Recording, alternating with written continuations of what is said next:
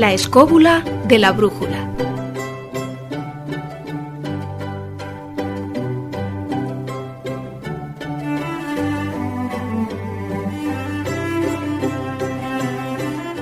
Hola, buenas noches queridos amigos escobuleros. Aquí estamos una semana más para refrescaros estas calurosas noches de los viernes en verano.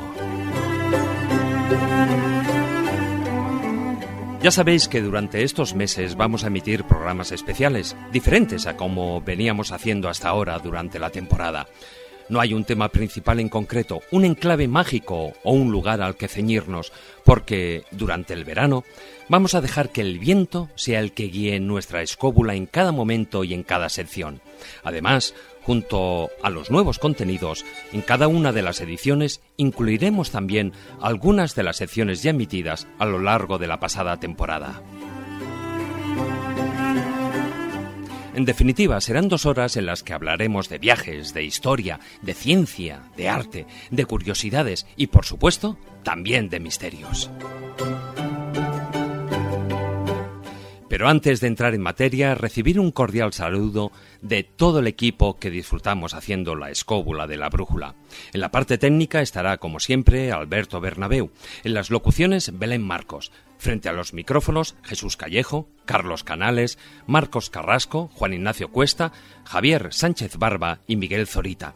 Y acompañándoos durante todo el trayecto, un servidor, quien nos habla, David Sentinella. Recordaros que durante la emisión nos podéis encontrar en Facebook, en la Escóbula Oficial. También estamos en Twitter, donde nuestro perfil es arroba laescóbula13. Y por supuesto, no os olvidéis de visitar nuestra web, laescóbula.com, nuestro lugar de encuentro entre programa y programa.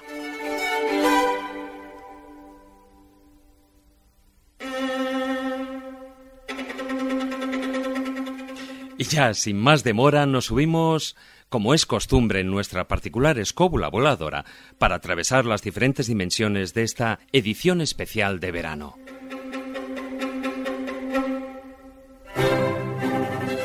¿Nos acompañáis? Bueno, pues poneos cómodos porque comenzamos.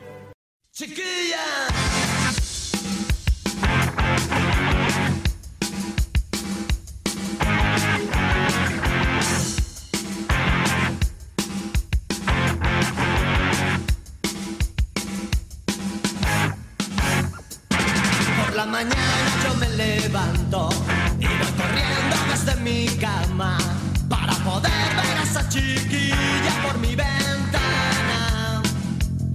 Porque yo llevo todo el día sufriendo, ya que la quiero con toda el alma y la persigo en mis pensamientos de madrugada.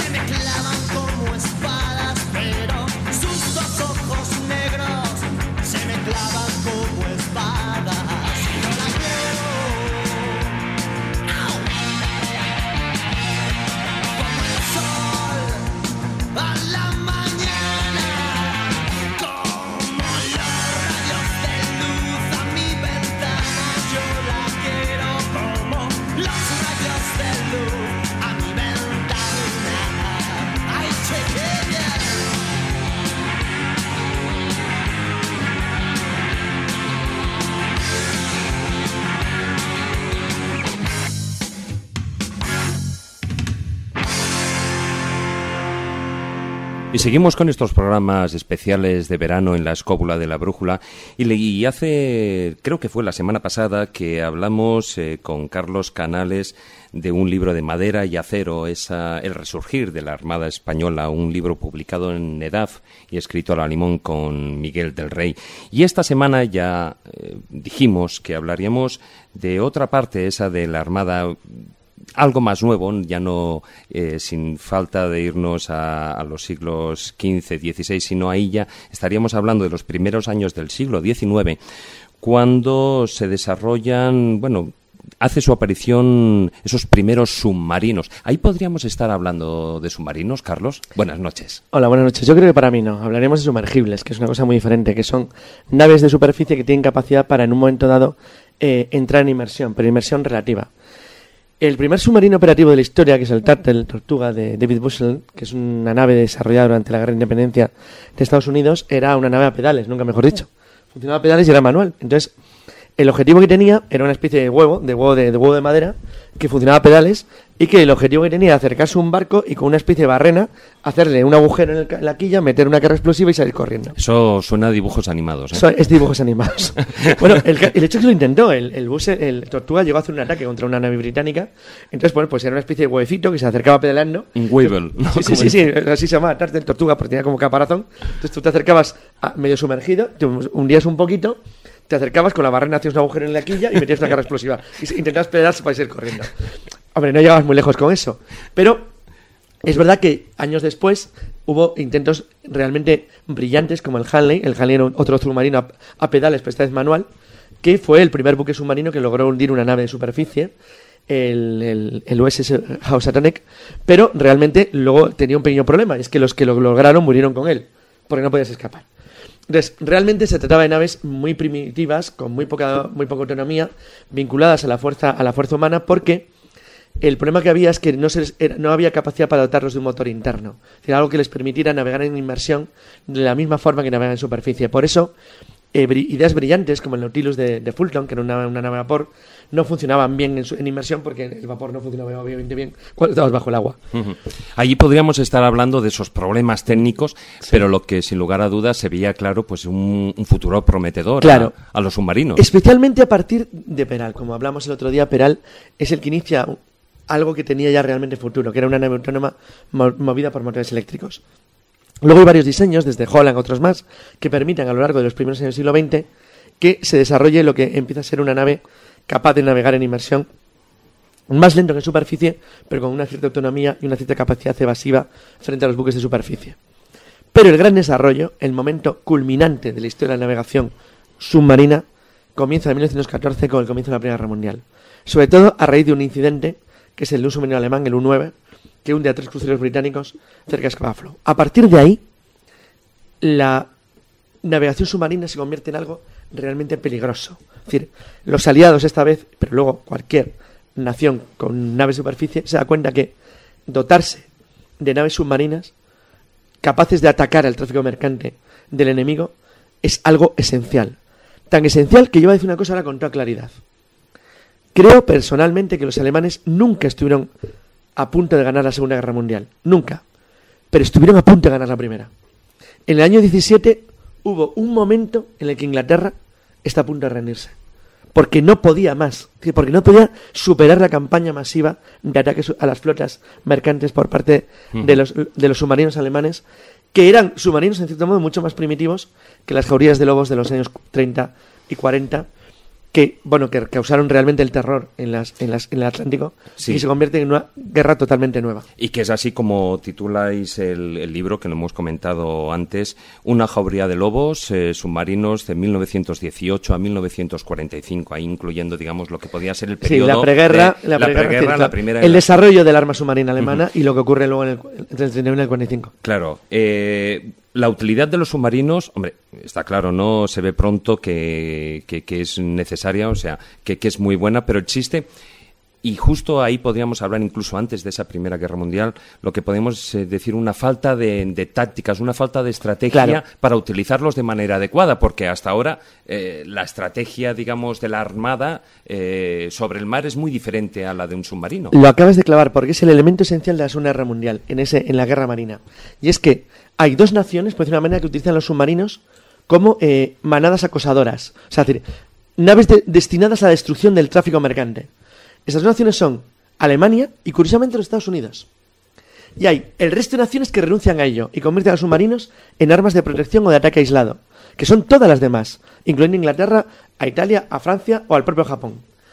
Voy a intentar explicar un poco en qué consiste la diferencia. Los submarinos tienen tres funciones, básicamente. Funciones de protección costera, es decir, son naves submarinas que yo utilizo para impedir que ataquen mis costas. Por ejemplo, entorpecer un desembarco en, mis en mi, en mi territorio, o por ejemplo, es decir, impedir que naves enemigas operen en mis costas. Lo segundo serían los submarinos minadores, es decir, naves submarinas dedicadas a minar costas, bien en territorio enemigo, bien en proximidad. ¿Por qué? Para dificultar el tráfico mercante o militar enemigo. Y el tercero, los submarinos de ataque. Submarinos destinados a entorpecer el tráfico militar enemigo o a destruir su tráfico mercante. Bueno, los alemanes conciben sus flotas como flotas agresoras, es decir, como flotas destinadas a operar en manadas, en manadas de lobos, es decir, en grupos compactos de naves sumergidas destinadas a la destrucción completa del tráfico mercante aliado, del tráfico mercante enemigo. Eso convierte a sus naves en un elemento de carácter estratégico. Es decir, no valen desde el punto de vista táctico. Es decir, su función es táctica, no es el apoyo en un, ta- un ataque aeronaval, como por ejemplo los submarinos españoles en Lucemas, no es el, apoyo a una táctica de protección costera, es decir, como por ejemplo el minado de costas, no es el apoyo a la protección de mi, tráfico mercante, no, es la dirección y unión de la uso de los submarinos como elemento de apoyo táctico estratégico de gran alcance. Es decir, mi función cuál es? A partir del año 40, aislar a los británicos, mi, único enemigo vivo, para evitar que reciban material o suministros del extranjero. Y a partir del año 41, cuando entran en guerra en diciembre con Estados Unidos, la destrucción del tráfico mercante aliado en su totalidad. Atacándoles de manera masiva, no solamente en el tráfico mercante en el Atlántico, sino en sus propias costas. Es decir, empujando la línea frente a la propia línea del enemigo.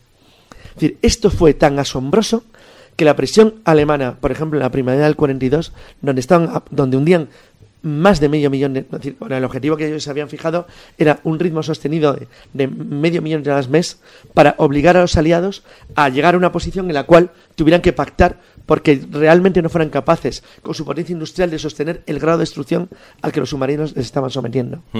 Ahí estamos hablando de, bueno, estás comentando cosas ya hechos de, de la Segunda Guerra Mundial o de las puertas de la Segunda Guerra Mundial, Sí. pero podríamos decir que esa, lo que fue la Gran Guerra, la Primera Guerra Sí. Mundial, fue un campo de pruebas, un, laboratorio para probar la verdadera magnitud, la verdadera capacidad que tenían los submarinos. Absolutamente. Yo creo que los propios alemanes se vieron sorprendidos en el año 17 al ver el éxito que tenían con la guerra submarina generalizada. Es verdad que ellos toman una decisión arriesgada, que es cuando deciden lanzar la guerra atlántica sin restricciones en el año 16, saben que se enfrentan a un problema, y es que si hunden sistemáticamente toda nave enemiga y neutral que vaya a puertos británicos, se arriesgan a entrar en guerra con Estados Unidos. Algo que querían en principio evitar. De todos es conocido el hundimiento de Lusitania, por ejemplo, el gran, el gran, el, bueno, el transatlántico cargado de población, bueno, de personal civil que es hundido por un submarino alemán, pero es verdad que el hundimiento de naves neutrales les da igual porque saben que a la larga ese riesgo de entrar en guerra con Estados Unidos les compensa frente a la posibilidad de ahogar a los británicos.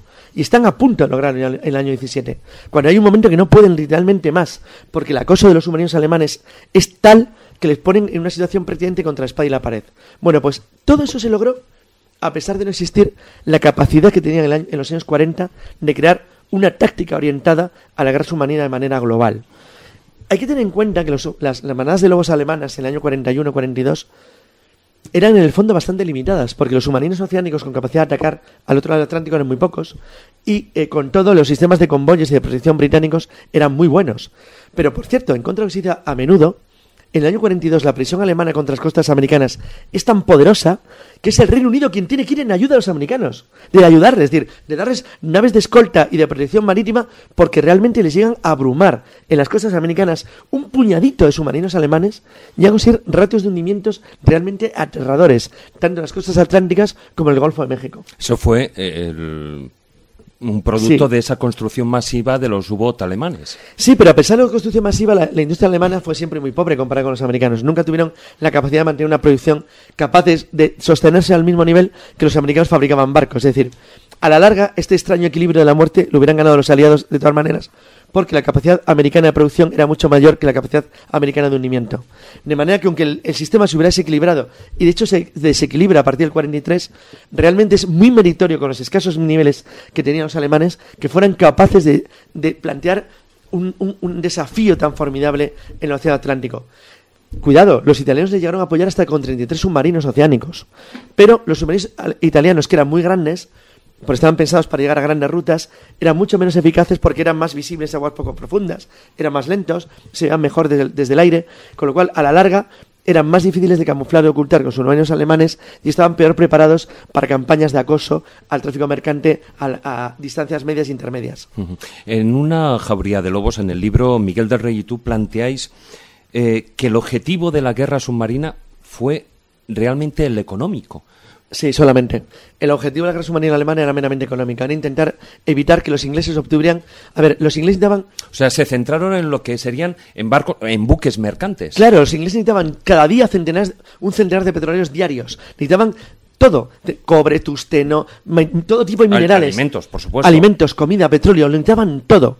Por eso cuando en el año 42 los alemanes decían atacar las refinerías de petróleo del, de- del Caribe, por ejemplo, atacan la refinería holandesa de Curazao en las Antillas holandesas, o decían atacar el tráfico mercante aliado en el Caribe, era para evitar que les llegara petróleo a los ingleses, como fuera, evitar que les llegaran las materias primas que necesitaban para mantener su maquinaria de guerra funcionando. Entonces, eh, desde ese punto de vista, la guerra submarina alemana era meramente una guerra económica, porque aunque tienen notables éxitos contra buques de superficie, a la sabían que los submarinos alemanes no eran nada frente a los destructores de escolta o las grandes flotas británicas. Por cierto, que nadie se crea las películas de submarinos. Eso que ves el periscopio y dices, lancen los torpedos. No era así.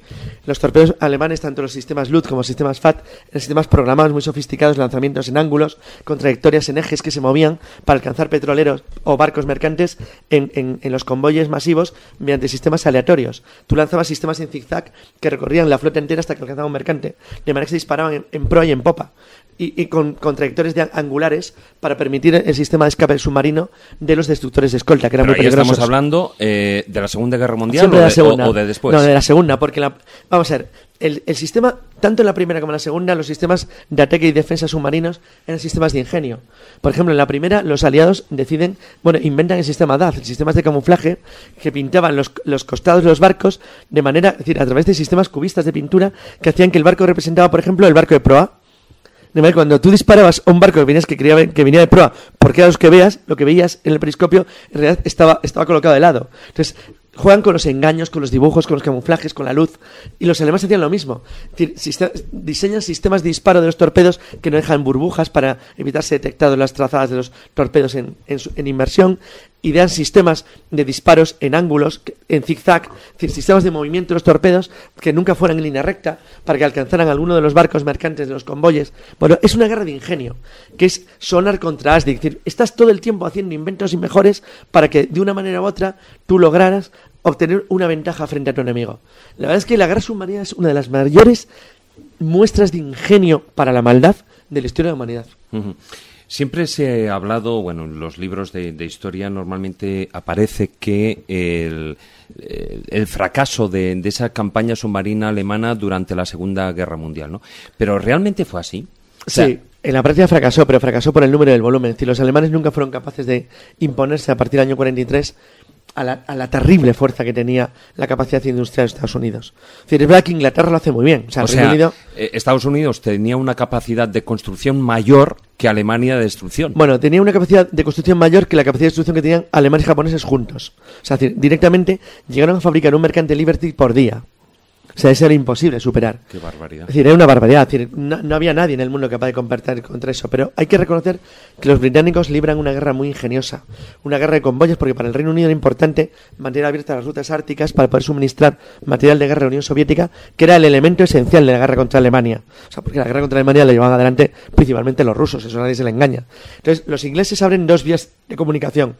Una muy protegida a través del Golfo Pérsico, a través de Irán, y otra muy abierta, muy expuesta a través de Murmansk en el, en el Mar Blanco, con lo cual obligaba a los, convoyes, aliados a ir desde Estados Unidos, Canadá o Inglaterra a través de Islandia el norte de Noruega para alcanzar el Mar Blanco detrás de Finlandia. Es una ruta expuesta a los bombardeos de largo alcance alemanes desde las costas de Noruega y a las manadas de lobos que acosaban permanentemente a los convoyes árticos, que es una de las guerras más desconocidas y sobrecogedoras de la guerra mundial. Ten en cuenta que si se hundían en el Ártico, los tripulantes y los mercantes aliados ni siquiera llevan chalecos salvavidas. ¿Para qué? Te morías seguro. O bien ardías vivo o bien te congelas en el agua, no tiene ningún sentido.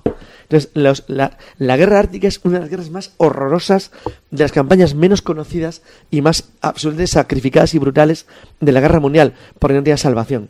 Entonces, era una guerra de muerte. O sea, si te pillaban un submarino hundido, ahí te quedabas. Y hay centenares de submarinos hundidos en las costas que van desde Escocia hasta el Mar Blanco y centenares y centenares y miles de toneladas de mercantes aliados que se fueron al fondo del mar en condiciones en las que tú nunca vas a vivir. Entonces, se ha ido olvidando durante tiempo, menos en dos países. En Alemania y en el Reino Unido, que lo siguen Lógicamente. recordando. Pero en el, reino del- en el resto del mundo es una guerra muy olvidada y es una de las campañas más brutales de la guerra mundial. Eh, en el libro comentáis un, un suceso que bueno relaciona de manera directa la historia de un submarino alemán que es el, el U-110 con lo que era la máquina Enigma, la famosa máquina Enigma, y el hallazgo de, de unos libros de códigos y mensajes cifrados. ¿No? ¿Cómo fue? A ver, olvida- que todo el mundo se olvide la película 571, todo es mentira. Es una heroicidad americana que es falsa. Y no me salen los británicos se cabrearan. Eh, Es decir, eh, la historia real es incluso más heroica. Mucho más sorprendente, pero además tiene tres partes. Y la primera tiene unos protagonistas desconocidos y muy olvidados. A ver, hay tres protagonistas en la historia del, del, del de Enigma. Primero hay que contar a la gente previamente que era Enigma. Enigma era una máquina de cifra que tenían los alemanes de los años 30 que permitía cifrar mensajes y por lo tanto en un- tenía tal millones de combinaciones que era prácticamente indetectable.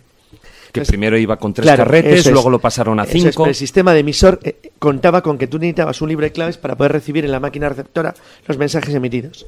Bueno, los primeros tipos en el mundo que intentan desvelar los mensajes secretos alemanes de Enigma son polacos. Son matemáticos polacos que en los años 30 se ponen a ello.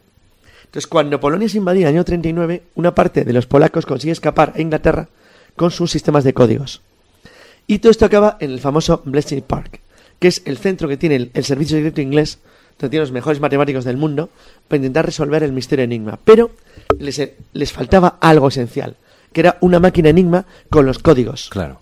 Entonces, bueno, el U-110 es capturado por los británicos, lo cual les permite disponer con un libro de claves abierto sin que los alemanes lo sepan, que es lo más importante.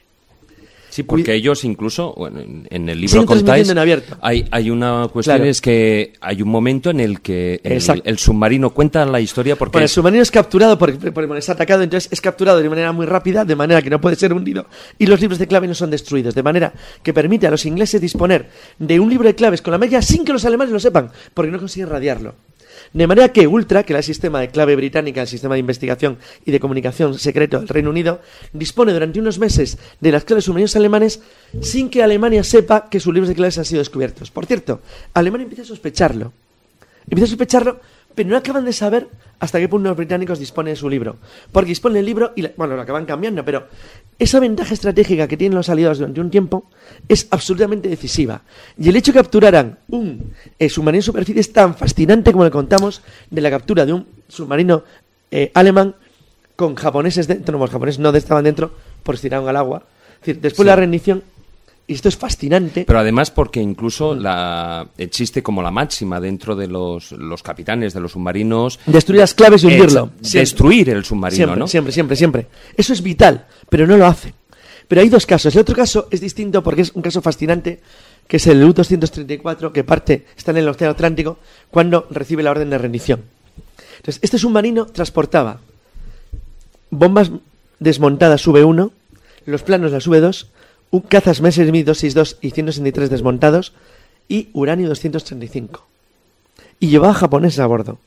Entonces, en algún punto del Atlántico, los capitanes del U-234 resuelven, bueno, hay todo tipo de teorías. Los alemanes siempre han dicho que los japoneses se suicidaron. Hay un montón de gente que llega a la conclusión de que quieren cualquier cosa menos que los japoneses tengan una bomba atómica. Entonces deciden matar a los japoneses tirarlos por la borda y entregarse a los americanos. Se entregan días después de acabar la guerra mundial, se entregan con todo. Pero cuidado, el uranio 235 que llevaban a bordo acabó en el proyecto Manhattan y se sabe que al menos dos kilos de ese uranio acabaron en Japón en la bomba de Hiroshima. Con lo cual se lo mandaron a los japoneses de todas maneras. Entonces la historia del U-234 y lo que ocurrió ahí es una de las partes más sorprendentes de la guerra, de la guerra secreta americana y es qué ocurrió realmente con el U-235 del uranio y por qué, o si es posible que los japoneses o los alemanes enviaran a Japón otras dosis de uranio o otros materiales antes de acabar la guerra. Esto lo podemos relacionar, si quieres, con la famosa historia de la base 211 y los submarinos encontrados en Argentina después de acabar la guerra mundial. La guerra mundial. Claro, por que- la que incluso, bueno, incluso se planteaba que si Hitler había llegado a Argentina. Argentina, bueno, eso es lo que sostiene el libro Ultramar Sur, un libro fabuloso que recomiendo a todo el mundo, aunque nosotros, Miguel y yo, no estamos de acuerdo, pero el libro merece la pena, aunque solo sea porque mantiene una teoría sobre 1997 muy interesante. Los dos grandes submarinos que se entregan a los argentinos en, eh, en- en el verano del año 45, meses después de acabar la guerra mundial, plantean un problema muy serio, que es ¿por qué? ¿Por qué lo hacen? En uno de ellos es fascinante la historia porque han desmontado la artillería, han tirado las claves al mar, el submarino acaba, acaba ruinoso, como si hubiera hecho un viaje muy largo. Entonces, ¿de dónde venía? Entonces, el submarino sostiene que no, que venía del Atlántico Sur y que se entregan meses después y cuenta una pericia muy larga. En el caso, caso de 1997 es todavía más raro, porque los autores argentinos Ultramar sostienen que hundieron el crucero Bahía, un crucero brasileño, que es hundido después de acabar la Guerra Mundial, que es el mayor desastre brasileño de la Guerra Mundial, porque mueven cientos de marineros, cuando el, aparentemente, según la terminología oficial o la historia oficial, es eh, sufre un accidente en el Atlántico Sur, en tanto que mucha gente sostiene que el submarino fue atacado, bueno, perdón, que el crucero Bahía fue atacado por una nave submarina cuando la guerra había acabado. Yo después de Ultramar Sur creo que es verdad que el 1997 hundió el Bahía. Decir, que el capitán Eric Schaefer lanzó varios torpedos sobre el Bahía cuando la guerra había acabado. La teoría de la navegación submarina del 1997, que es fascinante porque le llega al final de la Guerra Mundial en las costas de Noruega, y vamos a contar en teoría la teoría del capitán, que sostiene que la tripulación se somete a votación qué hacer. Una parte sostiene entregarse a Alemania, volver a Alemania y rendirse. Otra parte pide entregarse a España y otra parte pide entregarse a Argentina. Pero entregarse a Argentina sostiene el hacer miles de kilómetros de navegación sumergida durante decenas de días. De hecho, el 1997 batió el récord del mundo en navegación sumergida con 66 días, que es una barbaridad de la época. Independiente de que atacaran con el crucero Bahía, la historia del U-530 del, U-500 del 1997 sigue presentando muchos puntos oscuros. Yo no creo que exista una base eh, alemana en la Antártida, pero sí creo la posibilidad de que existiera algún tipo de conexión con alguna red secreta, o bien en la Patagonia argentina o bien en la Patagonia chilena, en, el archivo- archipiélago de la Reina de Laida, en el entorno de la, o el archipiélago de la Reina decir, eso es posible. Es posible y plantearía elementos que a nosotros se nos escapan del libro, como ocurre con el caso de la operación Haudegen, de la operación en el Ártico, llevada adelante por un submarino que se embarcó una unidad meteorológica alemana especial protegida por un grupo de SS en la isla de Spitsbergen, en Nord- Nordostand, como llaman los alemanes, eh, para establecer estaciones meteorológicas de cara a la posibilidad del control del clima en el occidente europeo, que se muestra algo como algo esencial y decisivo durante la ofensiva alemana de las Ardenas en diciembre del 44, primeros del año 45. El por qué es interesante esta unidad es por dos razones. La primera por las sospechas que nunca han sido desveladas, a pesar de que el libro del, del- de Eric Degge, que es el, comandante de la base, en su guerra, en su libro Guerra en el Norte 80, que es fascinante, sostiene sobre las utilidades de la guerra ártica, el tema meteorológico, como por el hecho de que hay elementos secretos nunca desvelados, como la posibilidad de que los alemanes trabajaran en bombas endotérmicas, bombas de frío, o el hecho alucinante de que esa unidad se entregara a los aliados al día siguiente de la rendición del Missouri. Decir, se rinden un día después que Japón, medio año después de la entrega eh, de armas de Alemania. La última unidad militar alemana a- del eje en entregarse es la unidad del, del de Erich Degge en Spitsbergen el 3 de septiembre del 45. Diga lo que diga el propio Degge, nunca se ha desvelado del todo qué coño hacían allí. Claro, porque ellos estaban enterados de que. Alemania se había rendido. Perfectamente, medio año antes. Entonces, lo que ellos sostienen es que una imposibilidad climática. Bueno, es muy poco creíble. Cuando alguien quiere rendir, se rinde. Es decir, el por qué se mantuvieron hasta, hasta después de la entrega a Japón es realmente fascinante. Entonces, formaría parte de lo que dejamos como parte de la guerra secreta o de los misterios de la guerra mundial, porque a pesar de que nosotros contamos la teoría oficial con algún matiz más o menos anecdótico, más o menos curioso y con algún elemento más o menos frío y técnico, tanto la entrega de los submarinos a Argentina en el verano del 45 como la resistencia extraña y ultranza de la pequeña unidad meteorológica alemana en el Ártico nunca han sido bien resueltos. Pues bueno, Carlos, lo vamos a dejar aquí porque, eh, bueno, son muchos temas. Fíjate, estamos, hemos empezado hablando de, de esos inicios de los submarinos eh, a finales del siglo XIX y, eh, no, perdona, primeros años del siglo XIX y acabamos incluso, pues, después de lo que es esa Segunda Guerra Mundial y con las Fíjate, y por eso consecuencias. habla hablado de la guerra de la guerra alemana en el Índico, muy poco conocida, de las bases alemanas en la guerra mundial en Indonesia o en Singapur, de la guerra en el Atlántico Sur, de todas las cosas De la raras del Unión mundo. Soviética, De eh, todo lo que quieras. hablando de 1905, Exacto. Lo que dé la gana y puedes estar toda la vida hablando porque realmente el tema de los submarinos en la guerra mundial es fascinante. Y además, bueno, pues que toca otras tramas, como hemos comentado también, eh, pues ese descubrimiento, esa eh, el, el que se hicieron las tropas aliadas con, con la máquina Lim- Enigma, que cuanto menos pues ayudó a ter- que la guerra terminara dos años antes, ¿no? Y un montón de cosas más y anécdotas que están ahí en una jauría de lobos eh, que publicáis en EDAF, eh, Miguel del Rey y tú, Carlos Muy Canales. bien, pues muchas Oye, gracias Muchas gracias a ti. Hasta Ahora. luego. Síguenos en laescóbula.com.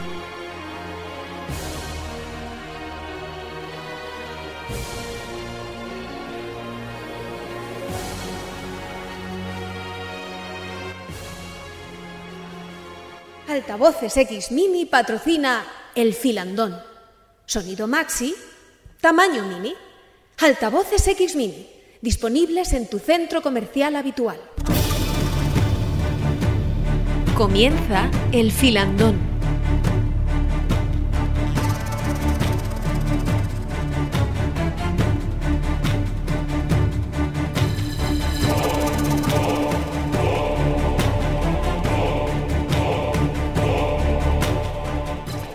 Y damos comienzo a, la sección mágica de, de la escóbula, de la brújula, ese filandón, esa tertulia que tenemos todas las semanas aquí los miembros de la escóbula. Y hoy nos subimos en esa escóbula voladora porque hace 900 años que se reconoció un 15 de febrero de 1113, se reconoció a esa orden de Malta. Eh, estamos hoy aquí, bueno, prácticamente el estudio está abarrotado porque Jesús Callejo, hola. ¿Qué tal? Muy buenas. Carlos Canales, hola de nuevo Hola, también. buenas noches. Eh, Miguel Zorita, Hola, buenas noches, ¿qué tal? Juan Ignacio Cuesta Aquí estoy. y Marcos Carrasco. Hola, buenas noches. Y bueno, eh, podríamos empezar, pues bueno, por aquellos lugares por los que, por los que ha pasado, por ejemplo, esa, esa orden de Malta desde que el año eh, 1113 fue reconocida. Vale, muy bien. Pues por de pronto hay una cosa importante que decir sobre la Orden de los Caballeros de San Juan, que es el, el nombre correcto, sería Orden Hospitalaria de los Caballeros de San Juan, y luego según sus sedes, Jerusalén, Rodas y Malta. La verdad es que es una de las grandes instituciones de la cristiandad occidental, lo que en su época, cuando nació, se llamaba la cristiandad latina, porque venía del Papa de Roma, para distinguirla de la cristiandad oriental, como por ejemplo los hoy llamaríamos los ortodoxos. La Orden de San Juan eh, supuso toda una innovación en lo que era en los criterios y los sistemas eh, modernos en la época de las órdenes militares de caballeros, puesto que en realidad es incluso más antigua que la fecha que has citado, dado que eh, tiene su origen en, bueno, en grupos de, de- de monjes que residían ya en Palestina incluso antes de la Primera Cruzada. Grupos de monjes occidentales que habían eh, emigrado, bueno, que se habían desplazado hasta Tierra Santa buscando bueno, establecer una orden que apoyara a los peregrinos del nombre de hospitalaria, que luego se convirtió, bueno, por virtud de una serie de transformaciones de la sociedad europea de la época, en una orden militar. De todas las grandes órdenes, de las grandes órdenes medievales, donde estaría también Santiago, Calatrava, Alcántara con las españolas, Avís en Portugal, o los Tutones en, en- en Alemania, o por supuesto la Orden del Temple, la Orden de San Juan tiene algo especial. Y es que dentro de las multinacionales, de las órdenes multinacionales que representan a todas las lenguas y naciones de Europa, es la que tiene una continuidad más larga. Sigue existiendo y eh, estamos celebrando su 900 aniversario. Yo creo que ya simplemente el hecho de decir 900 años lo dice todo. Es una muestra del éxito absoluto de una organización que, como todas las organizaciones, nace para perdurar, pero esta lo ha logrado. Y además cómo ha ido mutando con el tiempo, y no solo por la cantidad de sedes que ha tenido, que luego contaremos, sino porque en el momento que surge, recordar que estamos en plena Edad Media, en plenas cruzadas, donde Tierra Santa era el lugar codiciado por los cristianos y donde surgen dos grandes órdenes de caballería, una es los templarios, otra los hospitalarios, dos órdenes rivales, a pesar de que en los fines eran los mismos, que era eh, bueno, pues proteger a todos los que iban hacia ese lugar, pero entre ellos había sus piques, ¿no? Qué curioso que hay una pequeña diferencia, es verdad que es la más antigua orden militar que todavía existe en 1113, porque la Orden Templaria se constituye en 1118, pero la Orden Templaria, como todos sabemos, al final es disuelta, es declarada hereje y en 1312 desaparece como tal, y muchos de sus bienes patrimoniales pasan a la orden hospitalaria. Incluso algunos de los freires también pasan a la orden hospitalaria. Luego es verdad que se crean otras órdenes específicas como la de Montesa, algunos templarios se van a Escocia, otros se van a Finlandia, otros se van a Portugal, pero la orden hospitalaria continúa incólume. Sí que le favoreció indirectamente el que desapareciera la orden templaria le favoreció y en otros casos le perjudicó, porque también es verdad que hubo una especie de conspiración alrededor pensando que ellos habían instigado tanto al Papa Clemente como al rey Felipe IV para eso. Bueno, luego como vais a entrar todos vosotros, simplemente una pequeña puntualización. Eh, luego lo comentaremos, pero una de las razones de la supervivencia de la Orden de San Juan, incluso de la Orden Teutónica, porque la Orden Teutónica desapareció finalmente por el problema de la, de la, bueno, del protestantismo, si no probablemente se hubiera sostenido en el Báltico, es que logró algo que los templarios nunca pudieron hacer que es tener una base territorial. Gracias a que se apoderan de Rodas, es decir, consiguen tener un territorio estable que impide el convertirles en una fácil víctima, como ocurrió con el Temple, que estaba desperdido por toda Europa, a pesar de que cuando el Temple desaparece, no es que fuera la orden más grande de Europa, es que era más del triple que la orden de San Juan en tamaño y para que hablar que los teutones. Sí, pero habría que decir una cosa en este sentido. Siempre que sale la herencia del temple, siempre tenemos que hablar de la misma cosa. Antes habéis dicho que la orden del hospital hereda muchísimas de las posesiones y muchísimas de las riquezas que tenía el temple. Pero hay otras muchísimas órdenes que se transforman de alguna manera en segundos temples por razones de familiaridad, cercanía, como Calatrava, por ejemplo. por ejemplo. Más que Calatrava, Avís, sobre todo. Avís nace perdón, Avís no, la Orden de Cristo. La Orden de Cristo, en, Portugal, de Cristo en Portugal nace literalmente para eso. Efectivamente, alrededor de Enrique el Navegante y con, todas, eh, con todos los líos estos. Pero es que en España prácticamente todos participaron del, del, pastel de la disolución del temple, yo creo que voluntariamente. O sea, fueron, unos se fueron a Calatrava, otros se fueron a Santiago y otros se fueron a donde... Bueno, hay un caso de creación específica que es Montesa. Claro, Montesa nace para ello. Pero esa duró poco. sigue existiendo, básicamente. Así que... Bueno, sigue existiendo, pero de un modo, de un modo más honorífico que otra cosa. Claro, y además yo creo que ese es el punto clave también de la pervivencia de este tipo de órdenes de un origen claramente medieval hasta la actualidad, como es el caso de la orden de, Malta, de la que estamos tratando.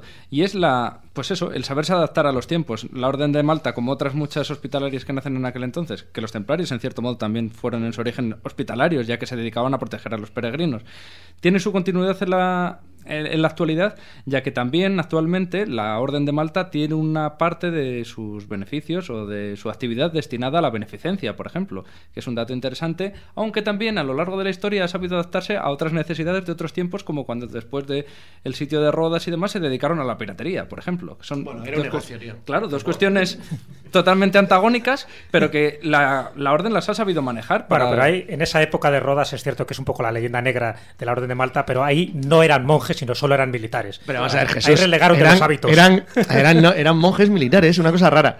Realmente, eh, es decir, lo que pasa es que no se puede criticar a la Orden de San Juan por hacer las cosas bien. Eran los mejores piratas, no unos piratas. Los mejores, sin duda alguna. O sea, pero era la forma en la que le veían los enemigos. No pensabas que un turco al que están depredando les considera unos chicos majetes. No, eran una gente terrorífica, pero es verdad. Eran muy pocos, muy poquitos, con unos medios relativamente escasos, rodeados de enemigos, literalmente. O sea, estaban enfrente de la costa turca. Y además, es verdad que lo hacían muy bien.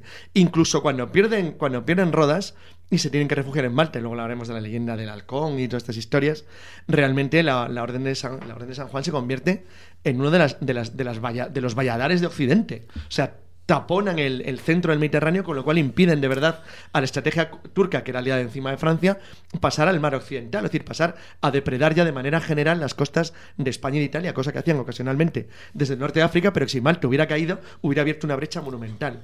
Y los turcos nunca consiguieron abrir esa brecha. No, hombre, está claro. Yo creo que la orden sanjuanista, la orden hospitalaria, mira que ha tenido nombres, incluso la llamaban también la religión, tal cual. O sea que se llamaban a sí mismos la religión. Sí, sí, se llamaban a sí mismos la religión. O sea, fíjate qué concepto tenían de, ellos mismos. Pero fíjate que yo creo que eran más mejores militares que monjes, a diferencia posiblemente de los templarios que también eran buenos militares, pero hacían como más votos eh, espirituales que posiblemente los malteses, pero por una razón, porque también allí donde iban les iban dando palos, a diestro y siniestro. Fíjate que cuando en 1513, al final Carlos I les da ese archipiélago de Malta, se lo da con una condición, no se lo entrega tal cual, es una especie de fideicomiso donde ellos tienen que eh, resguardarse, porque habían ido de tumbo en tumbo, ¿no? Desde Chipre, Rodas hasta Malta, pero con la condición de que tenían que preservar esos territorios, y estamos hablando del Mediterráneo, de las tropas otomanas, siempre y cuando, y le ponían como condición, nunca lucharan entre cristianos. Es decir, todo su, su potencial bélico tendría que estar destinado hacia los infieles, nunca entre cristianos, porque sabían que entre ellos mismos se podían generar unas guerras intestinas muy peligrosas. Mm. De todas maneras, aquí estamos comparando, eh, suele ser habitual también cuando se habla de, de, este tipo de órdenes, la Orden de Malta con la Orden del Temple.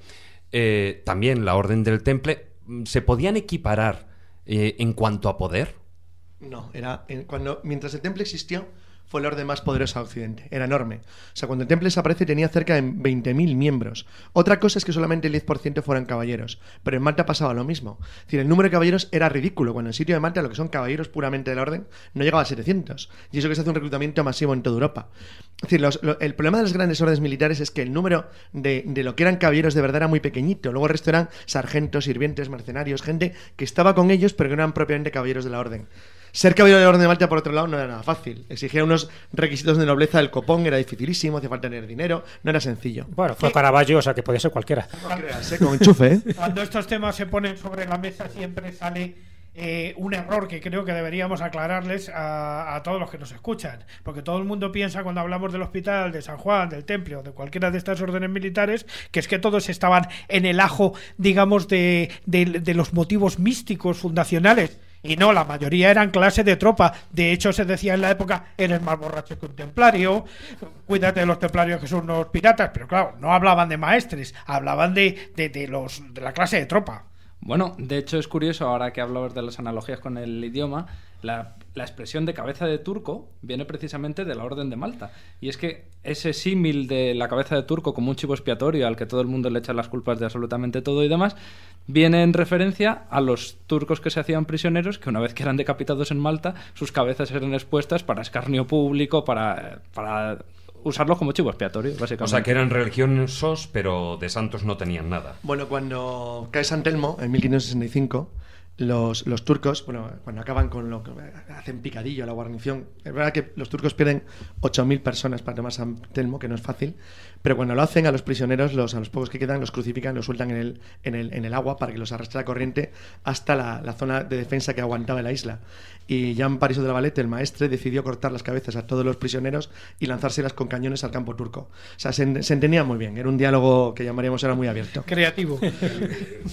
y bueno, fue pasando por diferentes lugares, eh, por Jerusalén, por Acre, Chipre, Rodas, eh, termina en Malta. Eh, pero todo esto que fue debido a ese poder expansivo de la de por ser la primera orden, por ser una orden hospitalaria, más bien por porque les ser una iban orden echando. también guerrera. más bien porque les iban echando. De hecho, por cierto, casi sí, pero nadie para que les echen primero tienen que estar. Claro, pero casi nadie les casi nadie se lo asocia, pero bueno, ya es una pena porque es un país en guerra civil y, y con grandes problemas, pero el crack de los caballeros, la más grande fortaleza cristiana en Palestina, era hospitalaria, no templaria, era suya. Bueno, pues el crack de los caballeros. Que es preciosa, por cierto. Preciosísimo. Pues el crack de los caballeros, la guarnición era ridícula si, si ves el número que tenía habitualmente. Y eso que resistió decenas de, de asedios.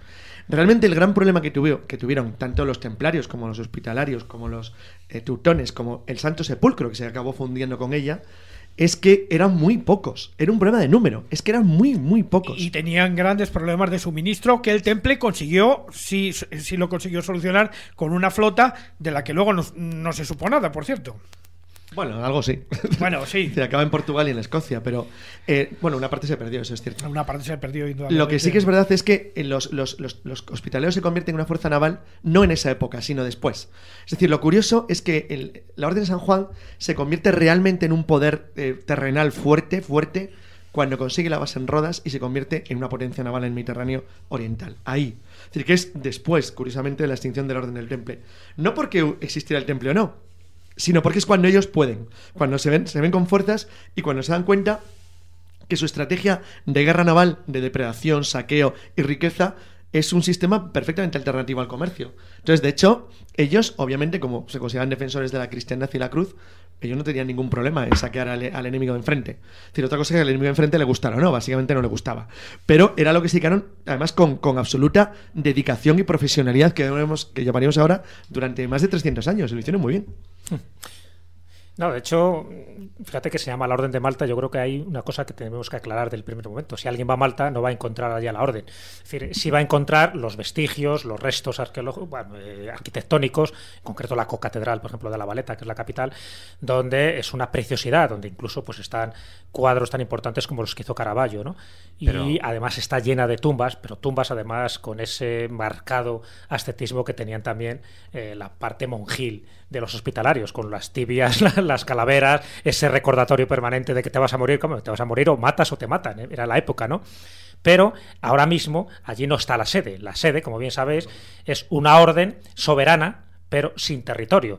La sede está desde 1834 eh, en, en Roma y en ese lugar, que por cierto es curioso porque eh, les echa de allí, de Malta, Napoleón, pero solo durante prácticamente dos años. Eh, Napoleón va en 1798, pero dos años después los ingleses echan a, Napoleón, pero ya la Orden de Malta no quiere establecerse en el archipiélago y va dando Aunque se distintos le tumbos. reconoce el derecho a volver. ¿eh? Sí, sí, sí, pero bueno, pasa por Messina, por Catania, por Ferrara y al final se establece en Roma, ya digo, en 1834.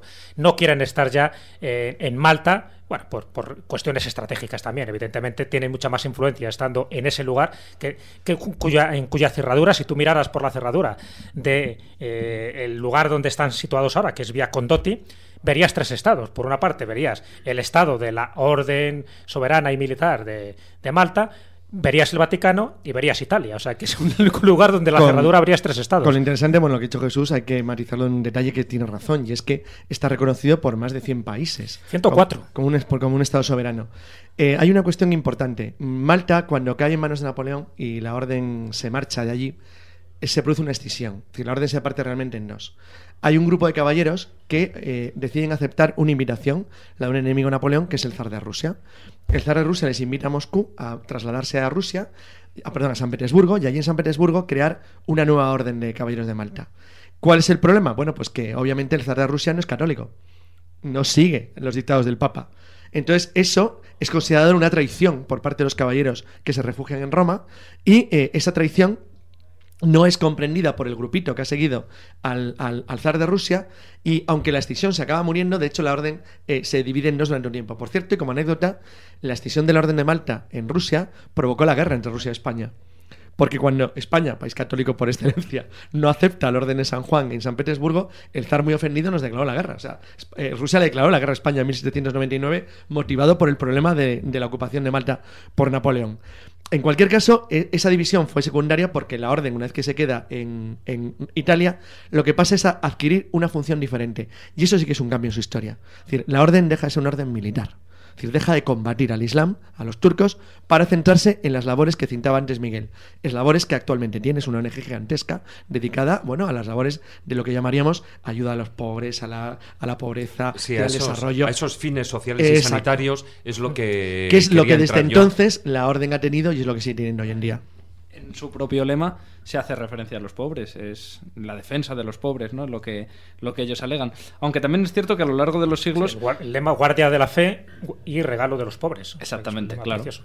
Entonces, otra de las alicientes que hay que tener en cuenta también para entender la función social realmente de este tipo de órdenes era que ser caballero de la Orden de Malta, como casi de cualquier otra orden en determinados momentos de la historia, te suponía una gran ventaja social. Era, estaba muy bien visto. Y, y cabe citar, por ejemplo, personajes relevantes de nuestra cultura pertenecientes a la Orden de Malta, como por ejemplo Lope de Vega, que fue, claro, él aspiraba también, él venía de, de, de la más baja extracción social, sus padres no eran nobles, ni por mucho que él hablase de los Carpio y demás, en ningún momento hay documentos que avalen esa nobleza dentro de su familia y él intenta lograr la, la nobleza o que sus descendientes acaben siendo nobles precisamente introduciéndose en este tipo de órdenes.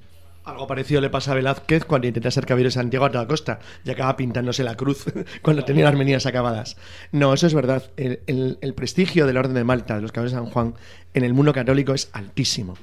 Eh, casi nadie lo sabe, pero el rey de España, Juan Carlos I, fue bautizado en Roma en la capilla de la Orden de Malta. Fue el lugar que se eligió.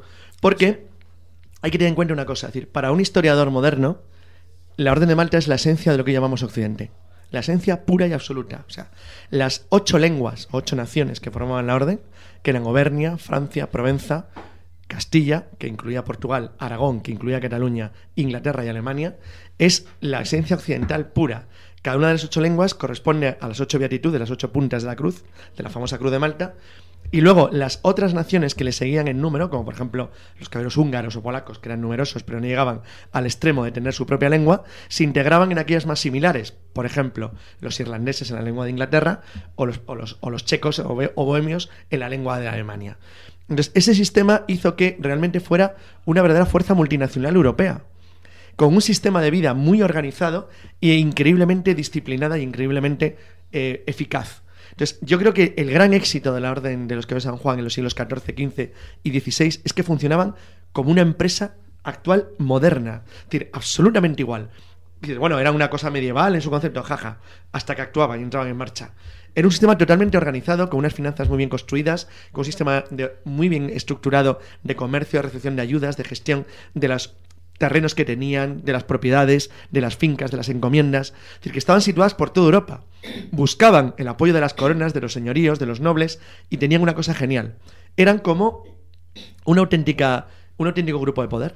Es decir, ser un caballero de Malta te permitía estar integrado y colocado junto al poder de toda Europa, lo cual les daba también información. Y la información ahora y entonces es poder y fuerza. Entonces, realmente la orden era en los siglos XV y XVI algo tremendo.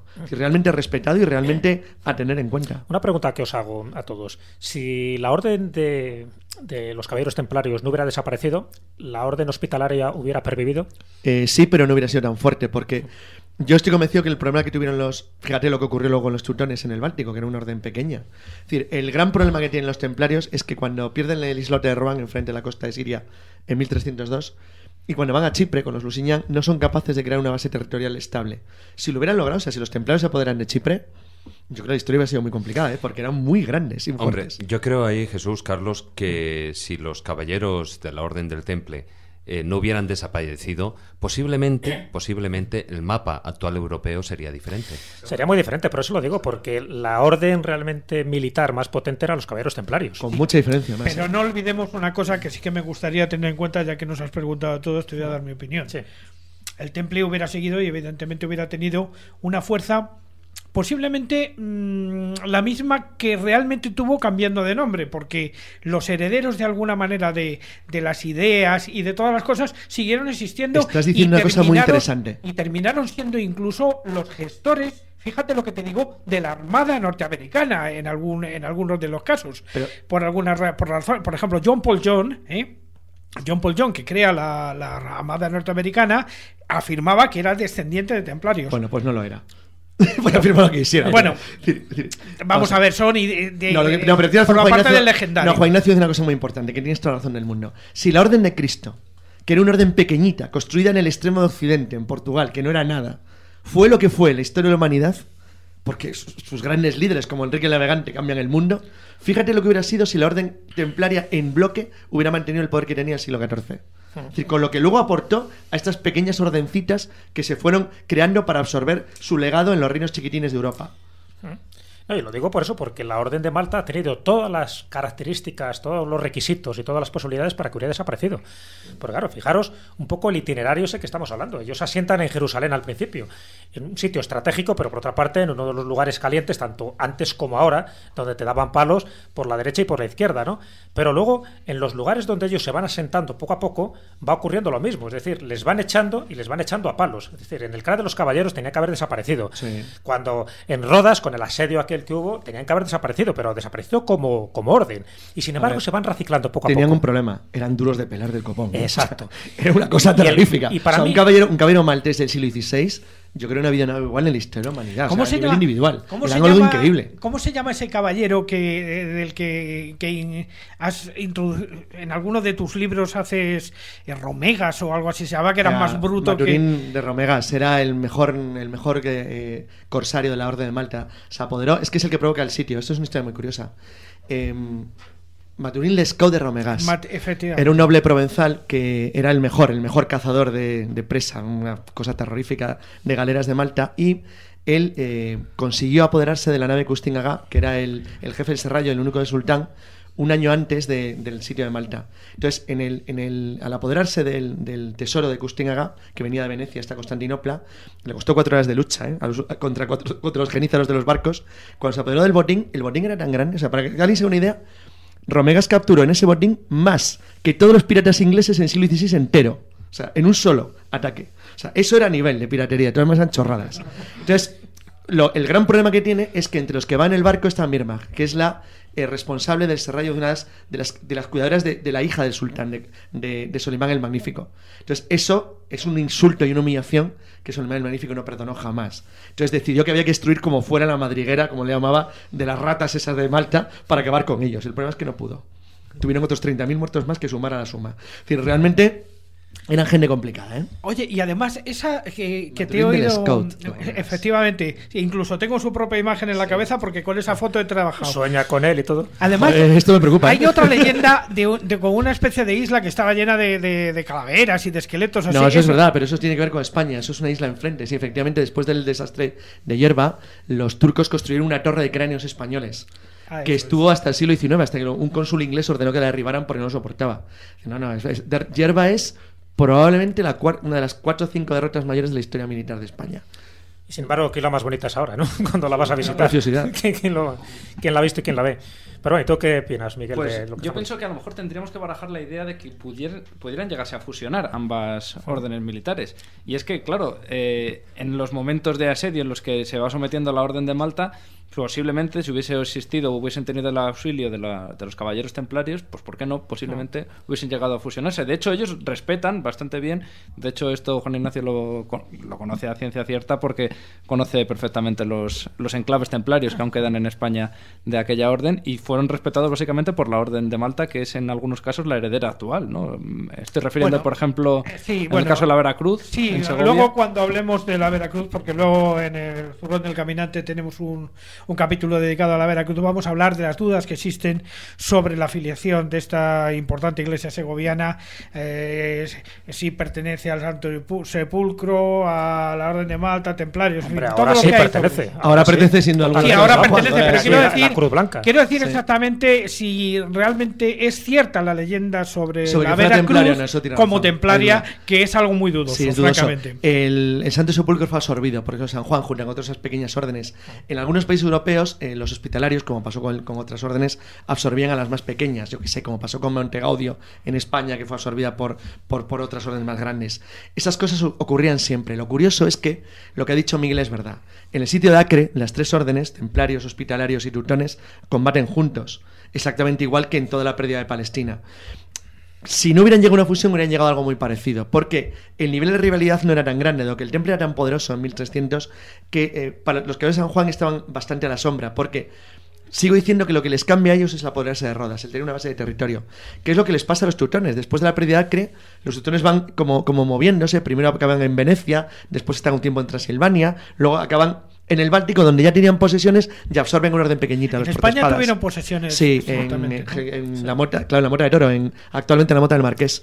Allá había La una Mota del encomienda. Marqués, ahí claro. todavía el castillo. Eso es, había una encomienda templar, eh, teutónica. Santa María de los Castellanos de la Mota de Toro. Y de hecho es donde queda la única cruz negra Sí, lo de los teutones, teutones. la única encomienda Bueno, y el, tuvieron. descubrimiento este reciente de una empresa de Biolif, de Arbotante, que han descubierto y demostrado que la planta del castillo de la Mota del Marqués es igual que el Weselsburg, que es una planta teutónica, Sí, de un castillo modelo alemán.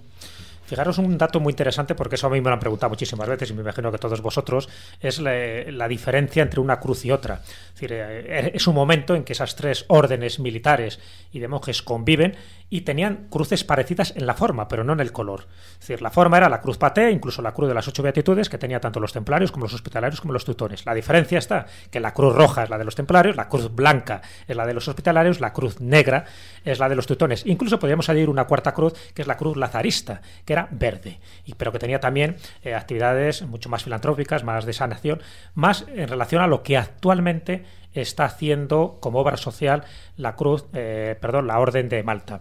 Yo creo que ha habido dos momentos claves en la Orden de Malta precisamente para supervivencia. Ya os he dicho que tenía todos los requisitos para que, o bien en Jerusalén, o bien en el Crat de los Caballeros, o bien en San Juan de Acre, o bien en Chipre, o en Rodas, o en Malta, hubieran desaparecido. Pero en el siglo XVI y en el siglo XIX son dos momentos para mí claves para que la Orden de los Caballeros de Jerusalén pervivan. Y pervivan, se reciclen y vayan mutando con el tiempo. En el siglo XVI, cuando ellos se asientan en el archipiélago de Malta, porque son capaces de hacer de una isla que tiene una estructura totalmente caótica, en fin, si ahora el que vaya a Malta y vea la, la Valeta, la capital, ve que está muy bien estructurada a nivel urbanístico, es decir, para evitar eh, el calor sofocante que hay en verano, las calles son rectilíneas para precisamente que el aire vaya corriendo, las casas tienen una altura determinada, es decir, lo hicieron perfecto para perdurar y a fe que lo hicieron. Y en el siglo XIX, sobre todo, cuando ellos ya deciden si regresar o no regresar a la isla de Malta, cuando deciden quedarse en Roma. Y deciden quedarse en Roma sin territorio, pero como país soberano. Y yo creo que eso también fue uno de los grandes aciertos, porque desde ese momento empiezan a ser conocidos como lo que ahora son. Es decir, ya no tiene nada que ver con su historia militar, sino que tiene que ver con estos organismos dependientes de la Orden de Malta que tienen esta actividad filantrópica. Y hablo de la Asociación para el Estudio del Problema Mundial de los Refugiados, para la asistencia de leprosos, es decir, para una cantidad de cosas que están haciendo que eso les ha dado una consideración muy positiva a orden, en el orden mundial. Y además se libraron de los románticos del siglo XIX que no les atribuyeron cosas místico-religiosas complicadas como se atribuyeron. Pues sabes que a tiene los razón. Juan Ignacio, Claro. lo que está diciendo es muy interesante. El, el tener ese periodo de. El no haber sido extinguidos les evitó ser considerados algo un poco hasta ridículo. O sea, se evitaron ser parte de Van Gogh, por ejemplo. O sea, eso es una gran ventaja. No, hay una cosa que ha dicho Jesús que es muy importante. Esta labor que realiza de carácter humanitario el Orden de Malta se avala que por el hecho de ser Estado soberano, aunque no tenga territorio, tiene dos cosas que la gente suele olvidar. Y es que la Orden de Malta abandera barcos y tiene aviones con sus emblemas. Sea, es decir, tiene su propia estructura. Acuña moneda también. Acuña moneda y sellos. Bueno, ya la acuñó cuando estaba en Roda. y sellos, y sellos. bueno, sí. Pero es que eran muy suyos. Hombre, luego está la parte mala. La parte mala es que en Rodas, bueno, en, en Rodas a- a- utilizaban con los pobres griegos un auténtico apartheid, no los dejaban dormir en la zona. Bueno, por cierto, cuando Rodas cae en manos de Italia después de la Primera Guerra Mundial, cuando el Dodecaneso es ocupado por los italianos, hay que reconocer que el gobierno italiano hizo un esfuerzo terrorífico tremendo para poder recuperar todos los monumentos y la obra que había dejado la- los de San Juan en la isla de Rodas, básicamente porque gran parte eran italianos. Por cierto, durante la Edad Media la lengua oficial de la orden es el italiano. Era una especie de cosa no escrita, pero era el italiano. Se expresaban oficialmente en italiano. Bueno, pues en la, en la reconstrucción, has dicho lo bonito que es Malta, pero bueno, Ro- Rodas es una preciosidad. Como tienen cuidado a la parte de los caballeros. Como lo tienen cuidado los griegos actuales. Porque la verdad es que los trataban fatal. Los caballeros de, Val- de, de- de San Juan, eso, cuando lo he dicho lo de apartheid es que es real. O sea, los tenían como una especie de gentecilla que había por allí a la que había que apartar. O sea, decir, ellos tenían un concepto de sí mismos y de lo que era la cristiandad latina muy superior. Entonces no aceptaban fácilmente a cualquiera. Hemos estado hablando de, bueno, hemos introducido esa- ese comentario de, de que, como bien decías Jesús, la Orden de Malta es un país soberano sin territorio, es reconocido por 104 países, tiene alrededor de unos 13.000 caballeros y unos 80.000 voluntarios. Caballeros más y o damas. menos. Caballeros y damas, porque es una orden Acabas de citar la única razón por la cual no lo incluimos el otro día junto a Escobulandia. Porque lo han reconocido 104 países. Cuando estemos por encima de 10, estaremos más o menos al mismo nivel. Bueno, poco a poco. Pediremos, pediremos relaciones. Pediremos relaciones, lo haremos. Eso además nos lleva a un viaje a Roma, ¿no? Pero a lo que quería decir, dentro de esos eh, 13.000 caballeros y, bueno, como alguna persona diría, y caballeras, eh, caballeros y damas eh, de, de- de la orden soberana, eh, hay muchos personajes ilustres eh, a, a lo largo de la historia, incluso hoy en día, que pertenecen a la orden. Antes, durante, Juan Carlos. durante eh, también, pero durante el taller del pintor, por ejemplo, Marcos y, y Juan Ignacio estaban comentando la persona de la figura de Caravaggio, ¿no?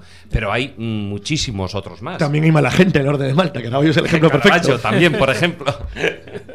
Sí, la verdad que yo creo que se arrepintieron rápidamente de, de nombrar caballero a Caravaggio, pero bueno, oye, qué, qué buen retrato ¿no? le hizo a lo de, de Viñancourt, creo que era, ¿no? Que era un retrato precioso, aparte de la dedicación que de San Juan Bautista que han comentado en el taller del pintor. Hombre, yo creo que es muy importante esa parte filantrópica. Yo creo que es lo que les ha redimido un poco a los caballeros de la Orden de Malta de todo ese pasado, que quieras o no, siempre hay luces y sombras cuando tú eres monje y además eres guerrero. Es decir, es muy difícil llegar a la santidad si estás cortando cabezas. Pero en este caso, ahora mismo, en la actualidad, eh, la Orden de Malta coordina 25.000 médicos y enfermeras, hay 80.000 voluntarios al servicio de los pobres y de los refugiados, y la labor que está haciendo es tremenda, es increíble. ¿no? Eh, de hecho, uno de los últimos miembros que se ha incorporado es Benedicto XVI, desde que es Papa Emérito, entonces ahora también es, es miembro activo, no sé si activo o pasivo, por lo menos porque está retirado, pero también de la Orden de Malta. Hombre, muy activo no creo que No, ya esté para muchas razones. Pero siempre da buenos consejos. Hombre, y sobre todo me imagino que tener un papa emérito, el primer papa emérito, Sí. tenerlo ahí dentro de la orden, oye, cuanto menos da caché. Hombre, creo yo. Por eso te digo que no puede ser cualquiera. De hecho, hay incluso distintas categorías. Para ser gran maestre, y el gran maestre actual es una persona ya, en fin, ya talludita, tienes que tener los tres votos. El de Fray castidad. Mario Festing, ¿no? Fiesting, en inglés, curiosamente. Es un inglés. Y tienes que tener los tres votos, los tres votos de, de pobreza, castidad y, y, y- ¿cuál es el otro? Pobre- Obediencia. Y obediencia. Ese es el que no te sabes. ese, ese es el que no. Los otros dos Jesús los tiene controlados, pero ese... ese, ese le cuesta. El de la castidad, no, el que le cuesta es acuesta. pero pero aún así, aún así, un poco a raíz de esto que estás comentando, David, de los personajes egregios que tiene actualmente la Orden de Malta, es cierto que hay reyes, hay nobles, hay grandes personajes de todas las grandes casas europeas, por decirlo así. Pero también, y esto es una información que salió no hace demasiado por parte del periodista Seymour Hersh, un ganador del premio Pulitzer y colaborador de la revista New Yorker, él comentó que muchos de los eh, personajes o altos oficiales militares de Estados Unidos también eran de la Orden de Malta. Y él hablaba de que George Bush, por ejemplo, era uno de ellos, Dick Cheney, eh, Paul Wolofit, es decir, muchos de ellos, que sabes que eran los famosos halcones grises, los que conspiraban en la sombra para determinados tejemanejes, formaban parte de la Orden de Malta. Puede ser verdad, pero eso no quita para que la, la estructura, los fines sociales sigan siendo los que acabamos de decir, a pesar de que haya malos bichos o malos halcones dentro de, de- de ese falso territorio. La Orden de Malta, no al extremo del temple, pero casi, tiene el problema de lo que se llaman las órdenes falsas. Está rodeada de falsas órdenes de Malta que no corresponden a la auténtica. La auténtica Orden de Malta, como cualquiera puede comprender, es una institución católica de la Iglesia de Roma. Entonces, este es el problema de siempre. Es decir, eh, son instituciones que tienen tal fuerza de captación, que generan tanto tan- es tan bueno para la imaginación del mundo que son fácilmente imitables, pero realmente la ventaja que tiene el ser una orden que sigue existiendo como tal y que tiene sus preceptos, sus reglas y su control y que encima es un Estado reconocido, aunque no tenga territorio, es que se libra mucho de la existencia de, de esa presión que tienen, por ejemplo, por los falsos templarios, de los que hablamos el otro día, o de cualquier tipo de órdenes que enseguida aparece un montón de gente rara dispuesto a decir que son los herederos, que son los auténticos, que son los verdaderos. Aquí no hay duda que es el verdadero y quién no. Hombre, aquí lo que está claro que quiénes son los herederos. Aquí nadie se puede apuntar el tanto ajeno a la actual orden. O sea, esto no es como la orden del temple. Sí, sí, no, aquí está claro. Yo creo que los herederos se saben claramente quién es y sin embargo los neotemplarios no se sabe muy bien quién son. Claro, y además es que a raíz de desaparecer una orden es cuando se mistifica, pero no sucede en todas las órdenes, sucede precisamente en las que son más conocidas. Esto Carlos, por ejemplo, lo conoce bien, todas las órdenes militares que hay en Castilla a lo largo de la Edad Media desaparecen y no se mistifican porque la mayoría de la gente no las conoce, tan sencillo como eso. Entonces, La escama, la banda, todas las que tú La quieras. jarra. Jarra, en La Rioja también, claro. Pero, pero eso no eran grupos de lo de claro. claro. Eso era No, clara. eran, eran tropas de mejor élite. de decir jarretera, dices la jarra, ya la gente está Pues algunas. No tiene nada que y Juan Ignacio, Juan y de yo hemos, no tiene nada que ver con la Juan Ignacio lo hemos hablado mucho y bueno, cuando hablemos en otro programa de otro sitio tocaremos el tema. Eh, la historia, por ejemplo, del Santo Reino de Jaén y la Orden de la Escama es apasionante. Es O sea, apasionante, hay unas sí. historias por ahí curiosísimas perdidas en la, ahí las brumas de la historia española, realmente curiosas. Bueno, yo creo que le deberíamos dejar la última palabra a Marcos Carrasco, que le tenemos No. aquí convidado de piedra. Yo, yo lo que estaba pensando y os iba a preguntar, a ver si dentro de la Orden de Malta, al igual que sucede, por ejemplo, en, en otros ámbitos del, del conocimiento, de la gnosis y del esoterismo, existen los durmientes, a ver si Marcos Carrasco era un durmiente. No porque esté dormido, sino porque no ha abierto la boca. No, lo que pasa es que mientras la duración del filandón he estado pintando un par de cuadros de batallitas navales contra el turco que ya las colgaremos en la web. Marcos hace hace, hace honor a Que ese, hizo la comunión de caballero de Malta, que te lo digo yo. a ese viejo adagio medieval, incluso alquímico y templario, que dice que el que sabe no habla. Y aporta uno el silencio, que también es bastante denso. Y Bueno. elocuente. Denso y elocuente. Pues ya que hemos hablado tanto de la isla de Malta, algún día hablamos de la isla. ¿eh? Bueno, por ejemplo, Bueno, bueno, luego hablaremos un poquitín sobre... Ahora, acto seguido vamos a hablar sobre algo que hay dentro de la isla de Malta. Pero para terminar este, este filandón sobre la Orden de Malta, eh, ¿queréis aportar algo brevemente? 10 segundos, 15 segundos máximo. Bueno, pues que como sucede en todos nuestros programas es una excusa perfecta el conocer la Orden de Malta para viajar pues a estos lugares que hemos ido diciendo. Tenga- quien tenga la ocasión de ir a Rodas o a Malta o, incluso a. Roma o a Segovia, los que lo tengan más a mano, pues pueden hacerlo y conocer desde el modo empírico lo que queda y lo que ha sido la Orden de Malta. Carlos. Para mí, bueno, que todo el mundo tenga en cuenta cuando se acerque a la Orden de Malta que está hablando de una institución que es fundamental en la historia de Europa Occidental y que, en cierto modo, es eh, bueno una muestra perfecta de lo que ha sido nuestros, nuestros, bueno, nuestros antecesores y de lo que somos hoy en día. Bueno, pues para mí que cuando alguien pase por las calles de Madrid o de cualquier otra ciudad española europea, que se fije en muchos edificios que hay una cruz de las ocho beatitudes, una cruz eh, paté, que es blanca. Bueno, pues si la ve blanca, lo normal es que sea de la orden hospitalaria, la orden de Malta. Sí. Una cervecería. Sí, eso es la que cruz. no sea la cruz blanca, claro. Que no sea- Porque Bueno, luego, que no sea la Cruz de Malta, famosa posada madrileña toda la vida. Claro, que luego O una dicen que si farmacia. hacemos publicidad en la radio. Hombre, de hecho, eh, ya pudieron ver gente que estuvieron este domingo pasado en, en el, en el viaje a- al cañón del río Lobos. Ahí pudieron ver en uno de los capiteles una, la cruz de las ocho beatitudes. Ahí, ahí. Ahí está. Ju- eh, Juan Ignacio.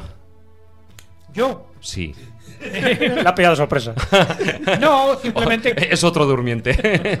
No, simplemente que como llevo tantos años trabajando con el tema del temple y el tema de las órdenes militares, lo que me extraña es que nunca la orden de Malta se le haya conocido ninguna veleidad exotérica ni nada parecido. Posiblemente por lo que dije antes, porque no fueron tratados por los románticos del siglo XIX, pero alguna cosita eh, siempre hay gente que sospecha de que sí que andan en líos de estos. Y para finalizar, como bien decía Jesús Callejo, Marcos Carrasco. Eh, pues eh, precisamente los Caballeros de Malta acogieron a uno de mis pintores favoritos que fue Caravaggio, donde allí hizo las mejores obras para mi gusto eh, de todo el barroco y bueno, de todo el estilo que él se inventó. ¿Podemos ver alguna, alguna de estas obras en algún museo español? Pues ahora mismo no me consta de poder mm, tener En- en- evidencia de esto. En el Museo del Prado tienen eh, un- al menos un cuadro, una degollación de Goliat por David, pero no creo que no es de la época en la que... Es un autorretrato está- Sí, creo que sí, que, la cabeza de Goliat es la suya propia. O ¿Qué, sea, ego, vamos. qué ego tenía este hombre? No, no, sí, sí. Caravaggio quería. No, no, ego no lo sé, pero que se merecía que le cortaran la cabeza con todas las veces que lo había pintado, desde luego. Bueno, finalizamos aquí el filandón. Gracias a todos. Vale. Gracias.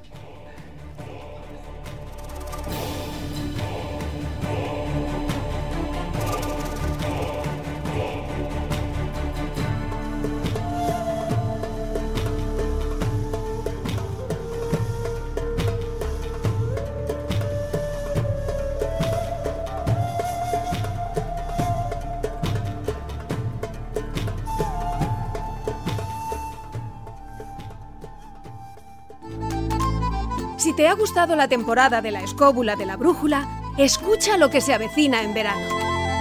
Misterios de la historia, de la ciencia, del arte, lugares mágicos, curiosidades. Ah, y por supuesto, tertulias y cuentos. La escóbula de la brújula también en verano. No te la pierdas.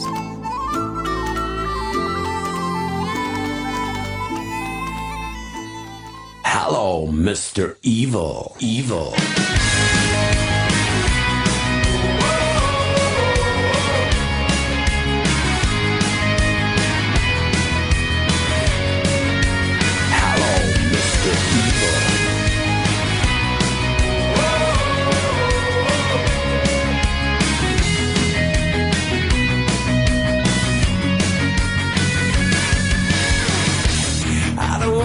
play this game once more. How could I ever think this game is fair? I lost my soul the night before. Dealing with the master of despair. Can you hear his tender sound?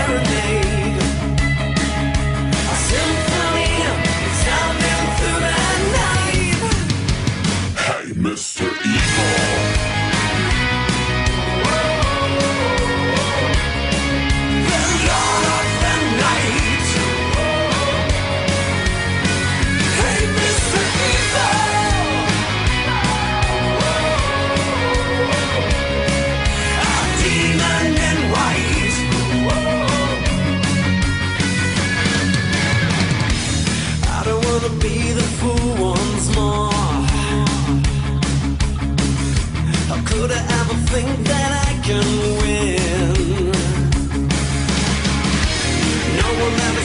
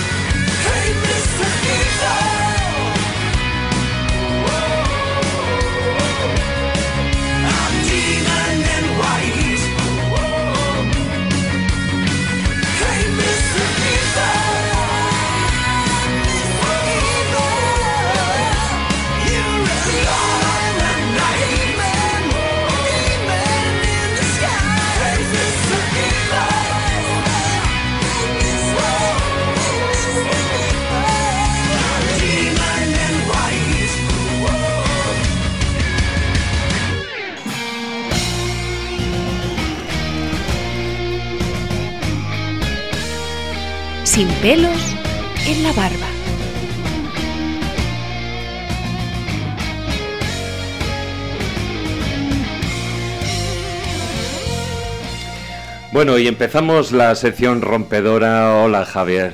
Hola, buenas noches.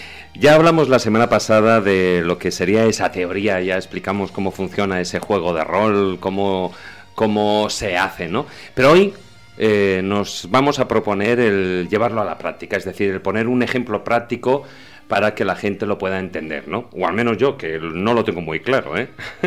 Bueno, pues como prometimos la semana pasada, para, para que la gente visualice lo que es una partida, nos hemos juntado hoy con un par de cervezas, unas porciones de pizza, una buena música que nos está poniendo Alberto, una banda sonora sería ideal, y vamos a hacer un ejemplo de una partida de rol, que es un para que la gente comprenda lo que es un diálogo, una interpretación, sobre todo con la imaginación y transcribir la partida para que la gente conozca que no se tiene que matar a nadie, de momento. de momento. O sea, no lo hagáis mal porque la espada de Damocles está sobre vuestras cabezas. Y eso se lo estoy diciendo, amigos oyentes, tanto a Miguel Zorita, a Juan Ignacio Cuesta y a Jesús Callejo, que son los que van a jugar la partida aquí en el estudio. En este caso, los protagonistas son Ignotus, que será interpretado por Juan Ignacio, que es un campesino metido a guerrero. Ya, ya se le ve. Madre mía. Nuestro compañero Miguel, que hará de curandero, también de origen campesino, pero mucho más cultivado. Y Zora, que será un alquimista granadino. Miguel y Zara han contratado los servicios de Ignotus para que los escolte en su viaje por tierras de Valencia, porque esta partida la vamos a jugar en la ambientación de Aquelarre, el juego de Ricardo Ibáñez de la España medieval, para conocer de nuestra historia y de nuestras leyendas. Y en este caso, dentro de un momento empezamos la partida. Bueno, pues vamos a cruzar los dedos y vamos a ello.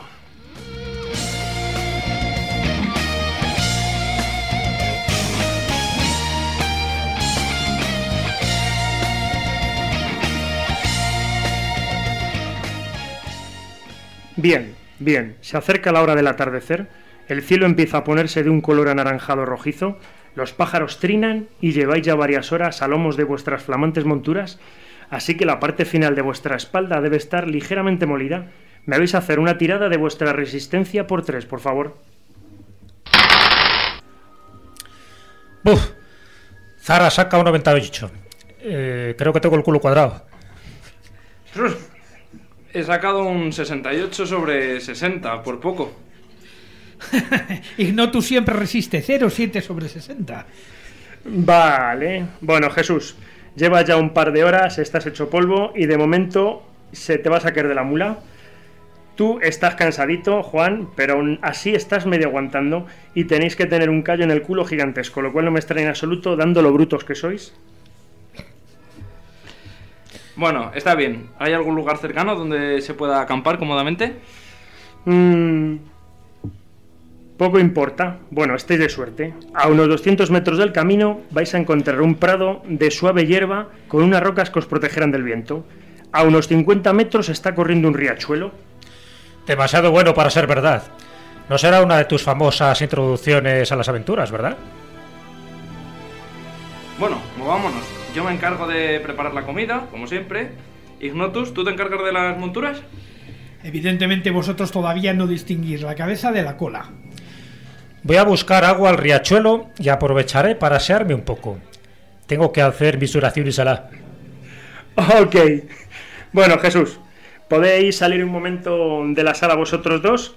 Gracias. En estos momentos, Juan Ignacio y Miguel se van a ir porque continuamos eh, Jesús y yo. Para Jesús, el agua del riachuelo está fría y muy limpia. Me vas a hacer una tirada de irracionalidad, por favor. La paso. ¿Bien? Bueno, te refrescas la cara, bebes un poco y el gusto del agua en tu boca empieza a cambiar. Tienes un regusto extraño, como salado. Casi que tira por degustar. Te odio. ¡Hey! 0,8 sobre 10%. No está mal. Felicidades, Jesús. Detestas perfectamente el sabor de la sangre en tu boca. Abres los ojos sorprendido y ves que tiene las manos llenas de sangre. De hecho, todo el río está manchado de sangre como si más arriba estuvieran degollando a alguien. Lanzo un grito y aviso a los demás. Ok. Bueno, en este momento eh, podéis entrar de nuevo, que estaban bebiendo cerveza estos chavales. Acabáis de oír el grito de vuestro compañero, Thor, y veis que viene corriendo muy asustado diciendo algo del riachuelo. Y por supuesto no traerá agua. Ignotus desenvaina su espada al grito de ¿Qué sucede, bella infiel? ¿A quién hay que degollar? Llevo a este par de cafres al riachuelo. Voy escupiendo la sangre. ¿Sangre? Bien, llegáis a un riachuelo de agua limpia que salta alegremente entre las piedras. ¿Qué hacéis? Cojo un poco de agua y me vuelvo al campamento. La liebre ya está casi lista para cocer. Eh, Zora, ¿nos estamos tomando el pelo como aquella vez en Morella o qué? Oye, ¿yo qué veo? Sangre, sangre y más sangre. Oye, como hacía calor, creo que me voy a refrescar un poquito. Genial idea, Ignotus. Ya no sé qué huele peor, si tú o tu caballo. Me alejo unos pasos, me escondo y lo vigilo a ver si tiene la misma experiencia que yo. Vale, pues ahora me vas a tirar la habilidad de esconder para ver si lo consigues. Lanzo. Lo has conseguido. Ignotus, te empiezas a desnudar un poquito. Ni hablar, un poco de agua por encima y se acabó. Bueno, venga, tírame irracionalidad, por favor. No la paso, por supuesto. Ignotus no cree en esas tonterías. Recordamos a nuestros oyentes que acaba de tirar irracionalidad para saber si cree en las criaturas del mundo nublado. Vale, no la has pasado. Eh, muy bien, vuelve a tirar esta vez por racionalidad. La paso, por supuesto. Muy bien. La brisa del atardecer es suave y agradable, el lugar es acogedor, el rumor del riachuelo es una caricia para tus oídos y no puedes evitar que un dulce sopor te invada y te quedas dormido al lado del riachuelo. ¿Ey? ¿Así su tirada de resistencia? Tienes un sueño extrañísimo. Ves a una mujer joven que corre, perseguida por un hombre. Este la termina alcanzando, la derriba y la mata. Luego tira su cuerpo a una poza de agua de la que sale un riachuelo. La imagen cambia y te ves a ti mismo dormido al borde del agua. Unas manos salen, cogen tu cuerpo e intentan arrastrarte al fondo. Sale una mujer que intenta besarte. Intentaré despertar como sea. Querido amigo, sácame una tirada de resistencia por uno. A ver. Fallas. Bueno, eh, Jesús, empiezas a ver cómo el cuerpo de Ignotus se gira y empieza a deslizarse dentro del riachuelo. Lanzo un grito a Miguel e intento sacar a Ignotus del agua. Llegas a tiempo de ver una figura de mujer desnuda que se introduce en el cuerpo de Ignotus como si fuera transparente. Saco a Ignotus del agua y tiro por conocimiento mágico a ver si me entero de qué pasa aquí. Gasto suerte, si es necesario. Bueno, pues en este caso te quedan 85 puntos de conocimiento mágico y has sacado un 27 con los dados. Así que no te hace falta meter puntos de suerte. Bueno, hablando en términos crudos, Ignotus acaba de ser poseído por un espíritu femenino que se encontraba en el agua. A no ser que sea exorcizado, su cuerpo y su carácter irán cambiando y en menos de, de tres semanas tendréis una linda muchachita entre vosotros en lugar del metepatas de Ignotus. La cara que va a poner Xavier cuando a Ignotus le empiecen a crecer las tetas. En este caso, el grupo tiene varias opciones. Remontáis el río en busca de la poza donde Ignotus tuvo el sueño e intentar comunicaros con el espíritu de la muerta, investigar en los caseríos cercanos y a ver si hay ondinas. Y eso es todo, queridos amigos. Y yo ya, una vez que a mi Ignotus le haya salido las tetas, ¿qué tengo que hacer? Continuará el próximo día con unas cervezas, una pizza y una velada con los amigos. Ahí pues qué bien. Pero tú con tetas, ¿no? Este es el ejemplo de una partida de rol donde no hemos matado a nadie de momento. Muy bueno.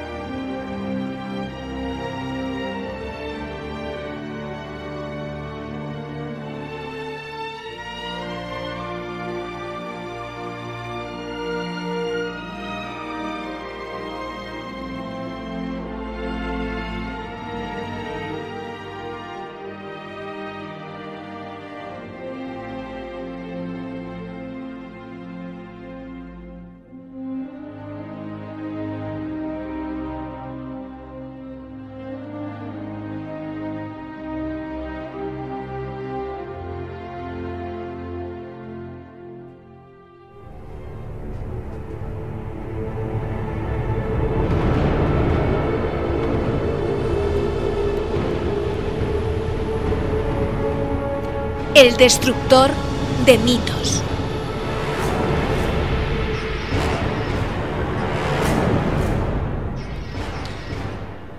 Y continuamos eh, con el programa con la sección más destructora con Monsieur Carlos Canales. Hola de nuevo, Carlos. Hola. Lo del Messi me parece que no te ha gustado, ¿eh? Es que no, no encaja bien con esto. Don Carlos. Con Don Carlos, bueno. Eh, precisamente porque, bueno, durante. En el Filandón hemos estado hablando de, de esas islas, de ese lago español que durante prácticamente un siglo fue considerado ese océano Pacífico. Pero. ¿Queda algo de ese poderío español, aparte del recuerdo? ¿Queda alguna, alguna posesión? ¿Queda alguna isla eh, como en alguna leyenda ha habido de, de propiedad española? Eso es lo que vamos a destruir. Hay quien cree que sí. Bueno, vamos a demostrar claramente que no. Y además, mira, esto nos viene bien porque, aunque es una pena, porque este es un mito que mejor va a destruir, porque realmente es muy chulo, muy gracioso y muy divertido y muy bonito incluso. Y además podría estar muy bien si no fuera porque es falso. Lo increíble es, y lo digo sinceramente y con algo de dolor, que este mito es fruto de la más completa y absoluta ignorancia. Es decir, de la falta que tenemos españoles para investigar, para trabajar y para esforzarnos. Es tan absolutamente delirante que incluso está en internet todavía. Cualquiera que teclee en Google provincia española de Micronesia le va a aparecer un montón de datos. Eh, lo que pasa es que nadie llega a lo que voy a contar y dices, bueno, ¿y por qué no? Bueno, no llegan porque, porque pasa que que trabajar un poco. La verdad es que es, es una cosa que me da un poco de pena, porque acaba de salir un libro que de nuevo vuelve a lo mismo con el mismo rollo. Fíjate que es bonita la historia. Voy a contar un poquito el origen porque es realmente gracioso. En 1991, un historiador que se llama José María de Mena publicó un libro que se llama Así fue el Imperio Español, que contaba una historia de las que yo creo que son de calado para la imaginación popular o para lo que a la gente le gusta.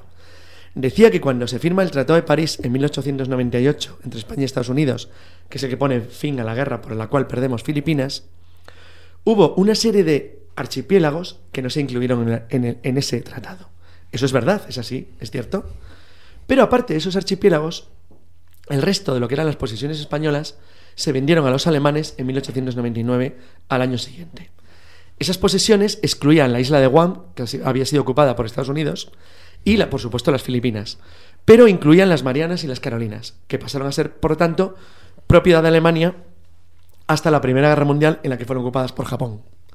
Bueno, pues lo curioso es que un jurista que se, llama, se llamaba Emilio Pastor Santos, un patriota, un hombre muy culto y alguien con evidentemente mucho tiempo, se dedicó, me imagino que en una lupa de tamaño 14 o 15, a mirar con detalle los mapas del Pacífico para intentar encontrar supuestas islas, islotes, arrecifes o archipiélagos pequeñitos que no hubieran sido incluidos en el Tratado de Paz ni con Estados Unidos ni con la venta Alemania. Con lo cual todavía seguirían siendo españoles. Ahí está, pero verás, verás, por esto es un trabajo lento.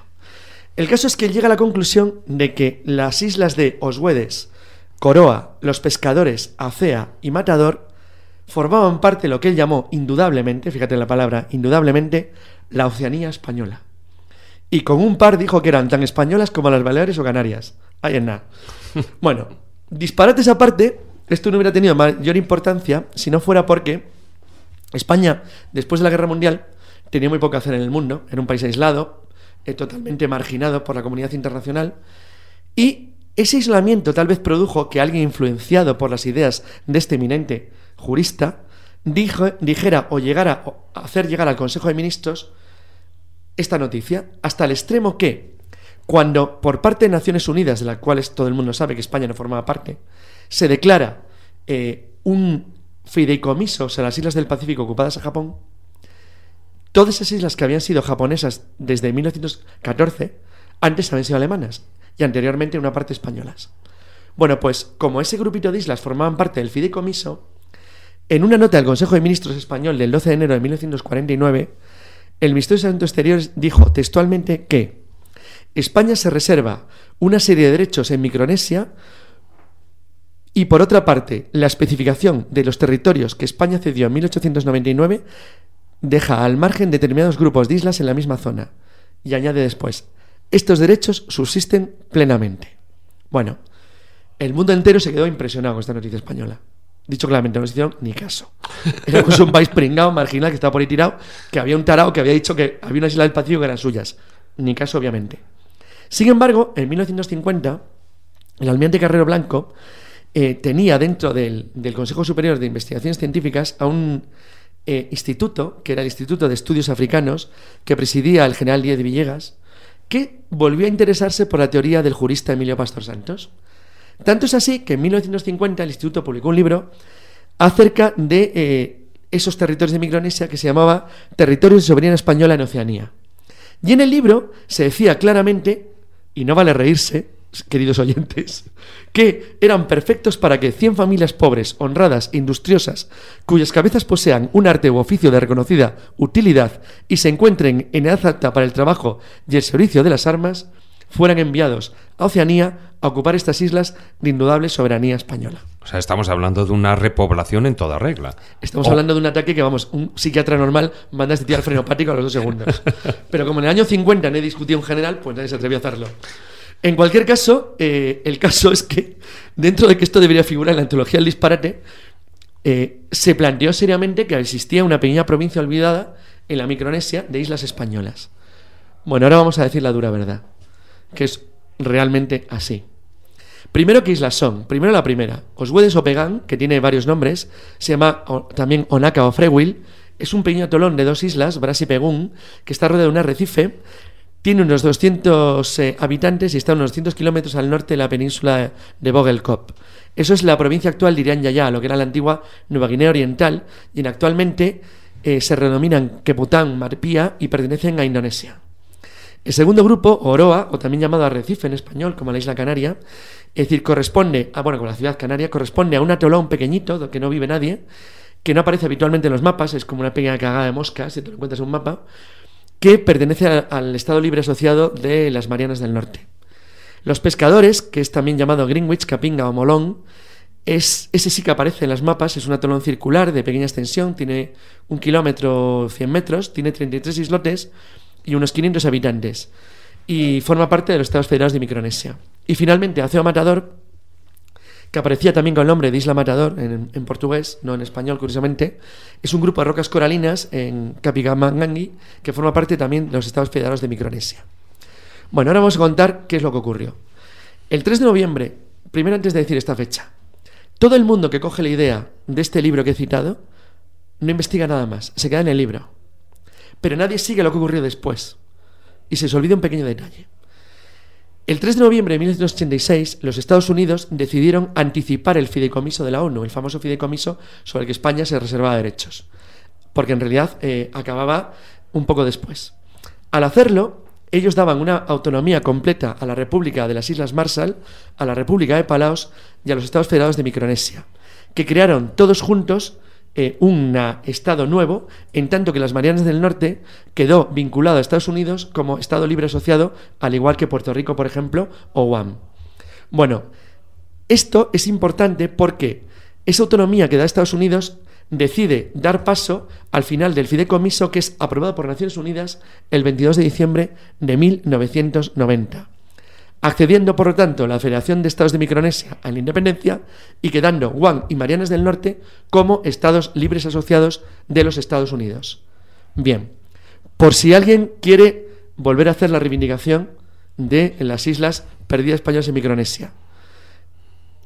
La Declaración de Soberanía y Autonomía establece, uno, la plena independencia de los territorios soberanos de la Federación de Estados de Micronesia y de los estados libres de Marianas del Norte, Guam.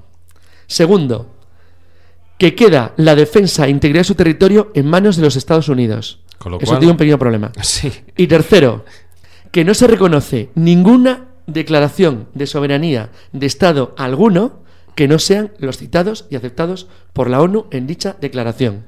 O sea, Tercero, una, bof- una bofetada en toda regla. Tercero, en 2007, un tal Rodríguez Zapatero se encontró en Nueva York con el presidente de los Estados Federados de Marianas del Norte, de Micronesia, perdón. ¿Por qué? Porque no recibe nadie más. Entonces, ese don de gente que tenía aquel hombre. Entonces, bueno, os apuesto lo que queráis a que no hablaron del tema. ¿Y sabéis por qué? Por Porque ninguno tenía desconocimiento. ni idea. Por desconocimiento total y absoluto. Ni le importaba lo más mínimo.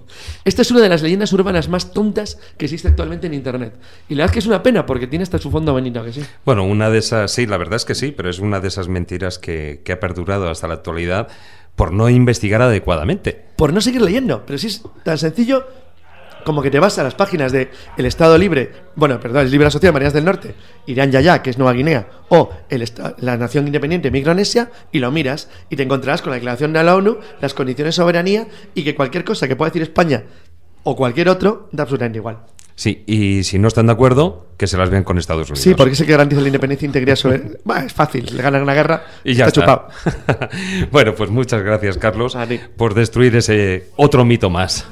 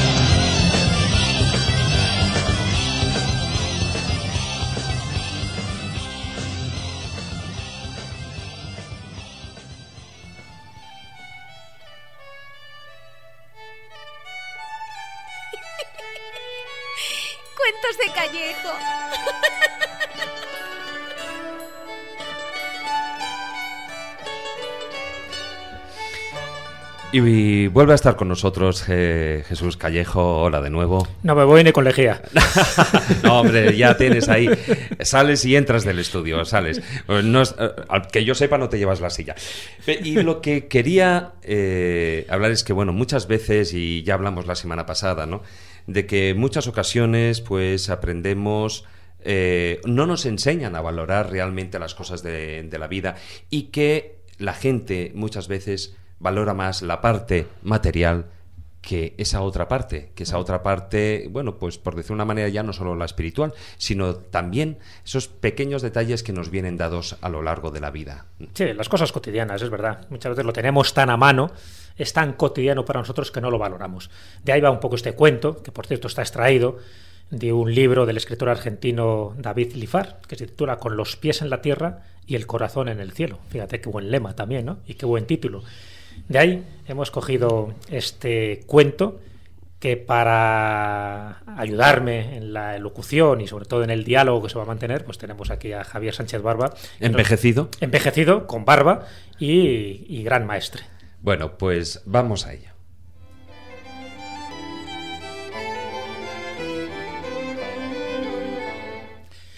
Tres personas iban caminando por un bosque. Esas tres personas eran un sabio con fama de hacer milagros, un rico caballero del lugar y detrás de ellos, escuchando la conversación, un joven alumno del sabio. Aprovechando que estaba en presencia del sabio, el caballero mantuvo esta conversación. Me han dicho en el pueblo que eres muy poderoso, que incluso puedes hacer milagros. Soy una persona vieja y cansada. ¿Cómo crees que podría hacer milagros? Pues me han contado que sanas a los enfermos, restituyes la vista a los ciegos y vuelves cuerdos a los locos. Esos milagros solo los puede hacer alguien muy, muy poderoso. Ah, ¿te referías a eso? Pues bien, tú lo has dicho. Esos milagros solo los puede hacer alguien muy poderoso, no un viejo como yo. Esos milagros los realiza Dios. Yo solo pido que se conceda un favor para el enfermo. Eh, oye, que quiero tener la misma fe para poder realizar los milagros que tú haces. Muéstrame un milagro, anda, yo qué sé, para que pueda creer en Dios. A ver, esta mañana volvió a salir el sol. Sí, claro que sí, como siempre. Pues ahí tienes un milagro. El milagro de la luz. Nada, nada, nada. Yo quiero ver un verdadero milagro. Por ejemplo, oculta el sol, o saca agua de esta piedra, o mira ese conejo herido junto al camino, anda, tócalo y sale todas las heridas. ¿Quieres un verdadero milagro? Bien. ¿No es verdad que tu esposa acaba de dar a luz hace algunos días? Eh, sí, es varón y mi primogénito. ¿Y qué? Ahí tienes el segundo milagro. El milagro de la vida. A ver, tú no me entiendes, ¿eh? Que quiero ver un verdadero milagro. ¿Acaso no estamos en época de cosecha? ¿No hay trigo y sorgo donde hace unos meses solo había tierra? Sí, sí, igual que todos los años. Pues ahí tienes el tercer milagro. Joder, creo que no me he explicado. Lo que yo quiero en realidad, a ver si me entiendes, es que... Te has explicado bien. Yo ya hice todo lo que podía hacer por ti. Si no encontraste lo que buscabas, lamento desilusionarte.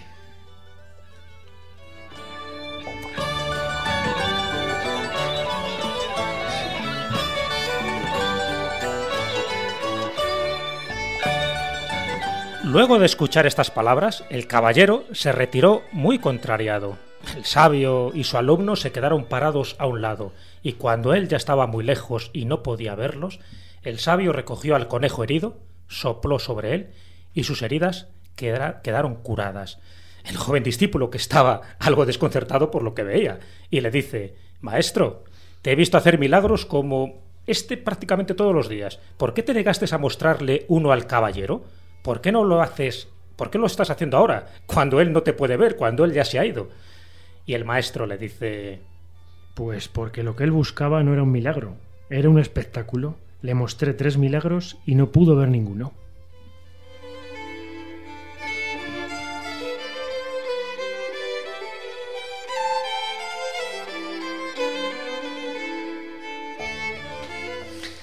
De lo que se deduce, me imagino, no una, sino más de una moraleja.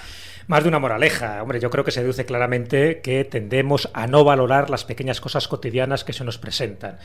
Y solo les damos importancia cuando sentimos su ausencia. Quizás, por cotidiano, jamás celebramos la salida del sol o la transformación de una oruga en mariposa. No puedes pedir grandes milagros si no has aprendido a valorar los pequeños prodigios cotidianos. Esperando quizá el gran espectáculo, nos estamos perdiendo vivir los pequeños espectáculos que la naturaleza nos presenta día a día. Fíjate, incluso hay un pequeño cuento, muy, muy rápido, ¿no? Dice un pez a otro, usted perdone, eh, es usted más viejo y con más experiencia que yo y probablemente podrá usted ayudarme. Dígame, ¿dónde puedo encontrar eso que llaman océano? He estado buscándolo por todas partes sin resultado alguno. Dice el viejo pez, ¿el océano? Si es donde estás ahora mismo. Y el pez pequeño dice, ¿esto? ¿Esto? Pero si esto solo es agua. Lo que yo busco es el océano, replicó el joven pez totalmente decepcionado mientras se marchaba nadando a buscar en otra parte. Esto es lo que nos pasa, ¿no? Incluso, fíjate, otro pequeño cuentecillo y estoy generoso. Tres en uno. Se acercó un hombre vestido con ropas de ermitaño y le dice al maestro, He estado buscando a Dios durante años. Dejé mi casa y he estado buscándolo en todas partes donde él mismo ha dicho que está. En lo alto de los montes, en el centro del desierto, en el silencio de los monasterios, en las chozas de los pobres. ¿Y lo has encontrado? le preguntó el maestro. Sería un engreído y un mentiroso si dijera que sí. No, no lo he encontrado. ¿Y tú? ¿Qué podía responderle el maestro en ese momento? El sol de poniente inundaba la habitación con sus rayos de luz dorada, centenares de gorriones gorjeaban felices en el exterior posados sobre las ramas de una higuera cercana, a lo lejos podía oírse el peculiar ruido de un riachuelo, un mosquito zumbaba cerca de su oreja, avisando que estaba a punto de atacar, y sin embargo, aquel buen hombre podía sentarse allí y decir que no había encontrado a Dios en todos esos años, que aún estaba buscándolo. Al cabo de un rato, decepcionado, el ermitaño salió de la habitación del maestro y se fue a buscar otra parte. Veis, queridos David, querido Javier, cómo las cosas cotidianas están más cerca y los pequeños milagros están más cerca de lo que pensamos. Deja de buscar. Seas un gran caballero, seas un pequeño pez o un ermitaño solitario. No hay nada que buscar. Solo tienes que estar tranquilo, abrir tus ojos y mirar. Cada día es un regalo y un pequeño milagro. No puedes dejar de verlo. Dejemos de esperar el gran milagro y disfrutemos a diario de esos pequeños milagros que se abren a nuestro paso. Pues con esas palabras nos vamos, porque seguro que aún así, a mucha gente, por mucho que les pongas el gran milagro delante, nunca lo van a ver. Algunos encima habrán quedado decepcionados. Pues vaya cuento. Pues yo pensaba que David Copperfield era otra cosa. Muchas gracias, Jesús. De nada.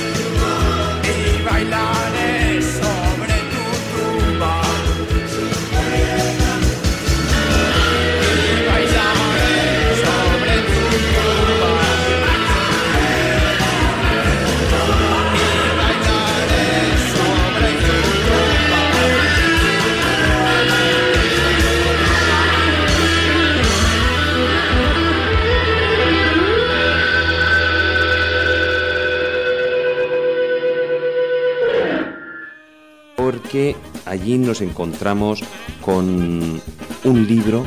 Ay, espera, perdona. Corta un momento. Lo siento, voy a repetir. No, no, pero no por lo del libro, sino porque me he quedado en una cotilla.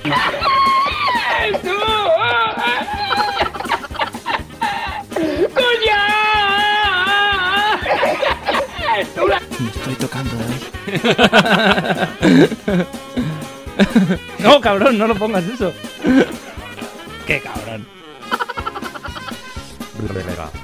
Con ello redescubriré... ¿eh? He oído rarísimo.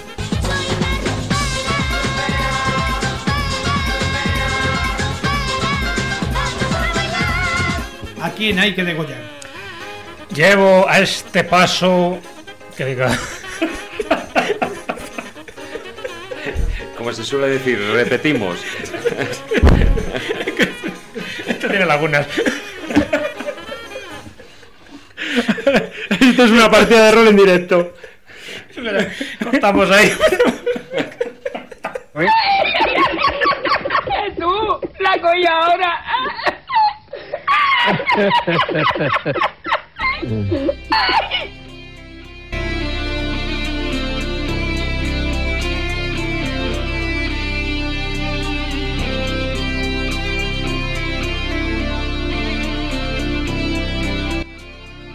Pues esto ha sido todo por hoy. Gracias por acompañarnos y esperamos que hayáis disfrutado de nuestra compañía durante estas dos horas. Que tengáis buen verano. Ah, y no lo olvidéis, tratar de ser felices e ilustraros. Hasta la próxima semana, amigos.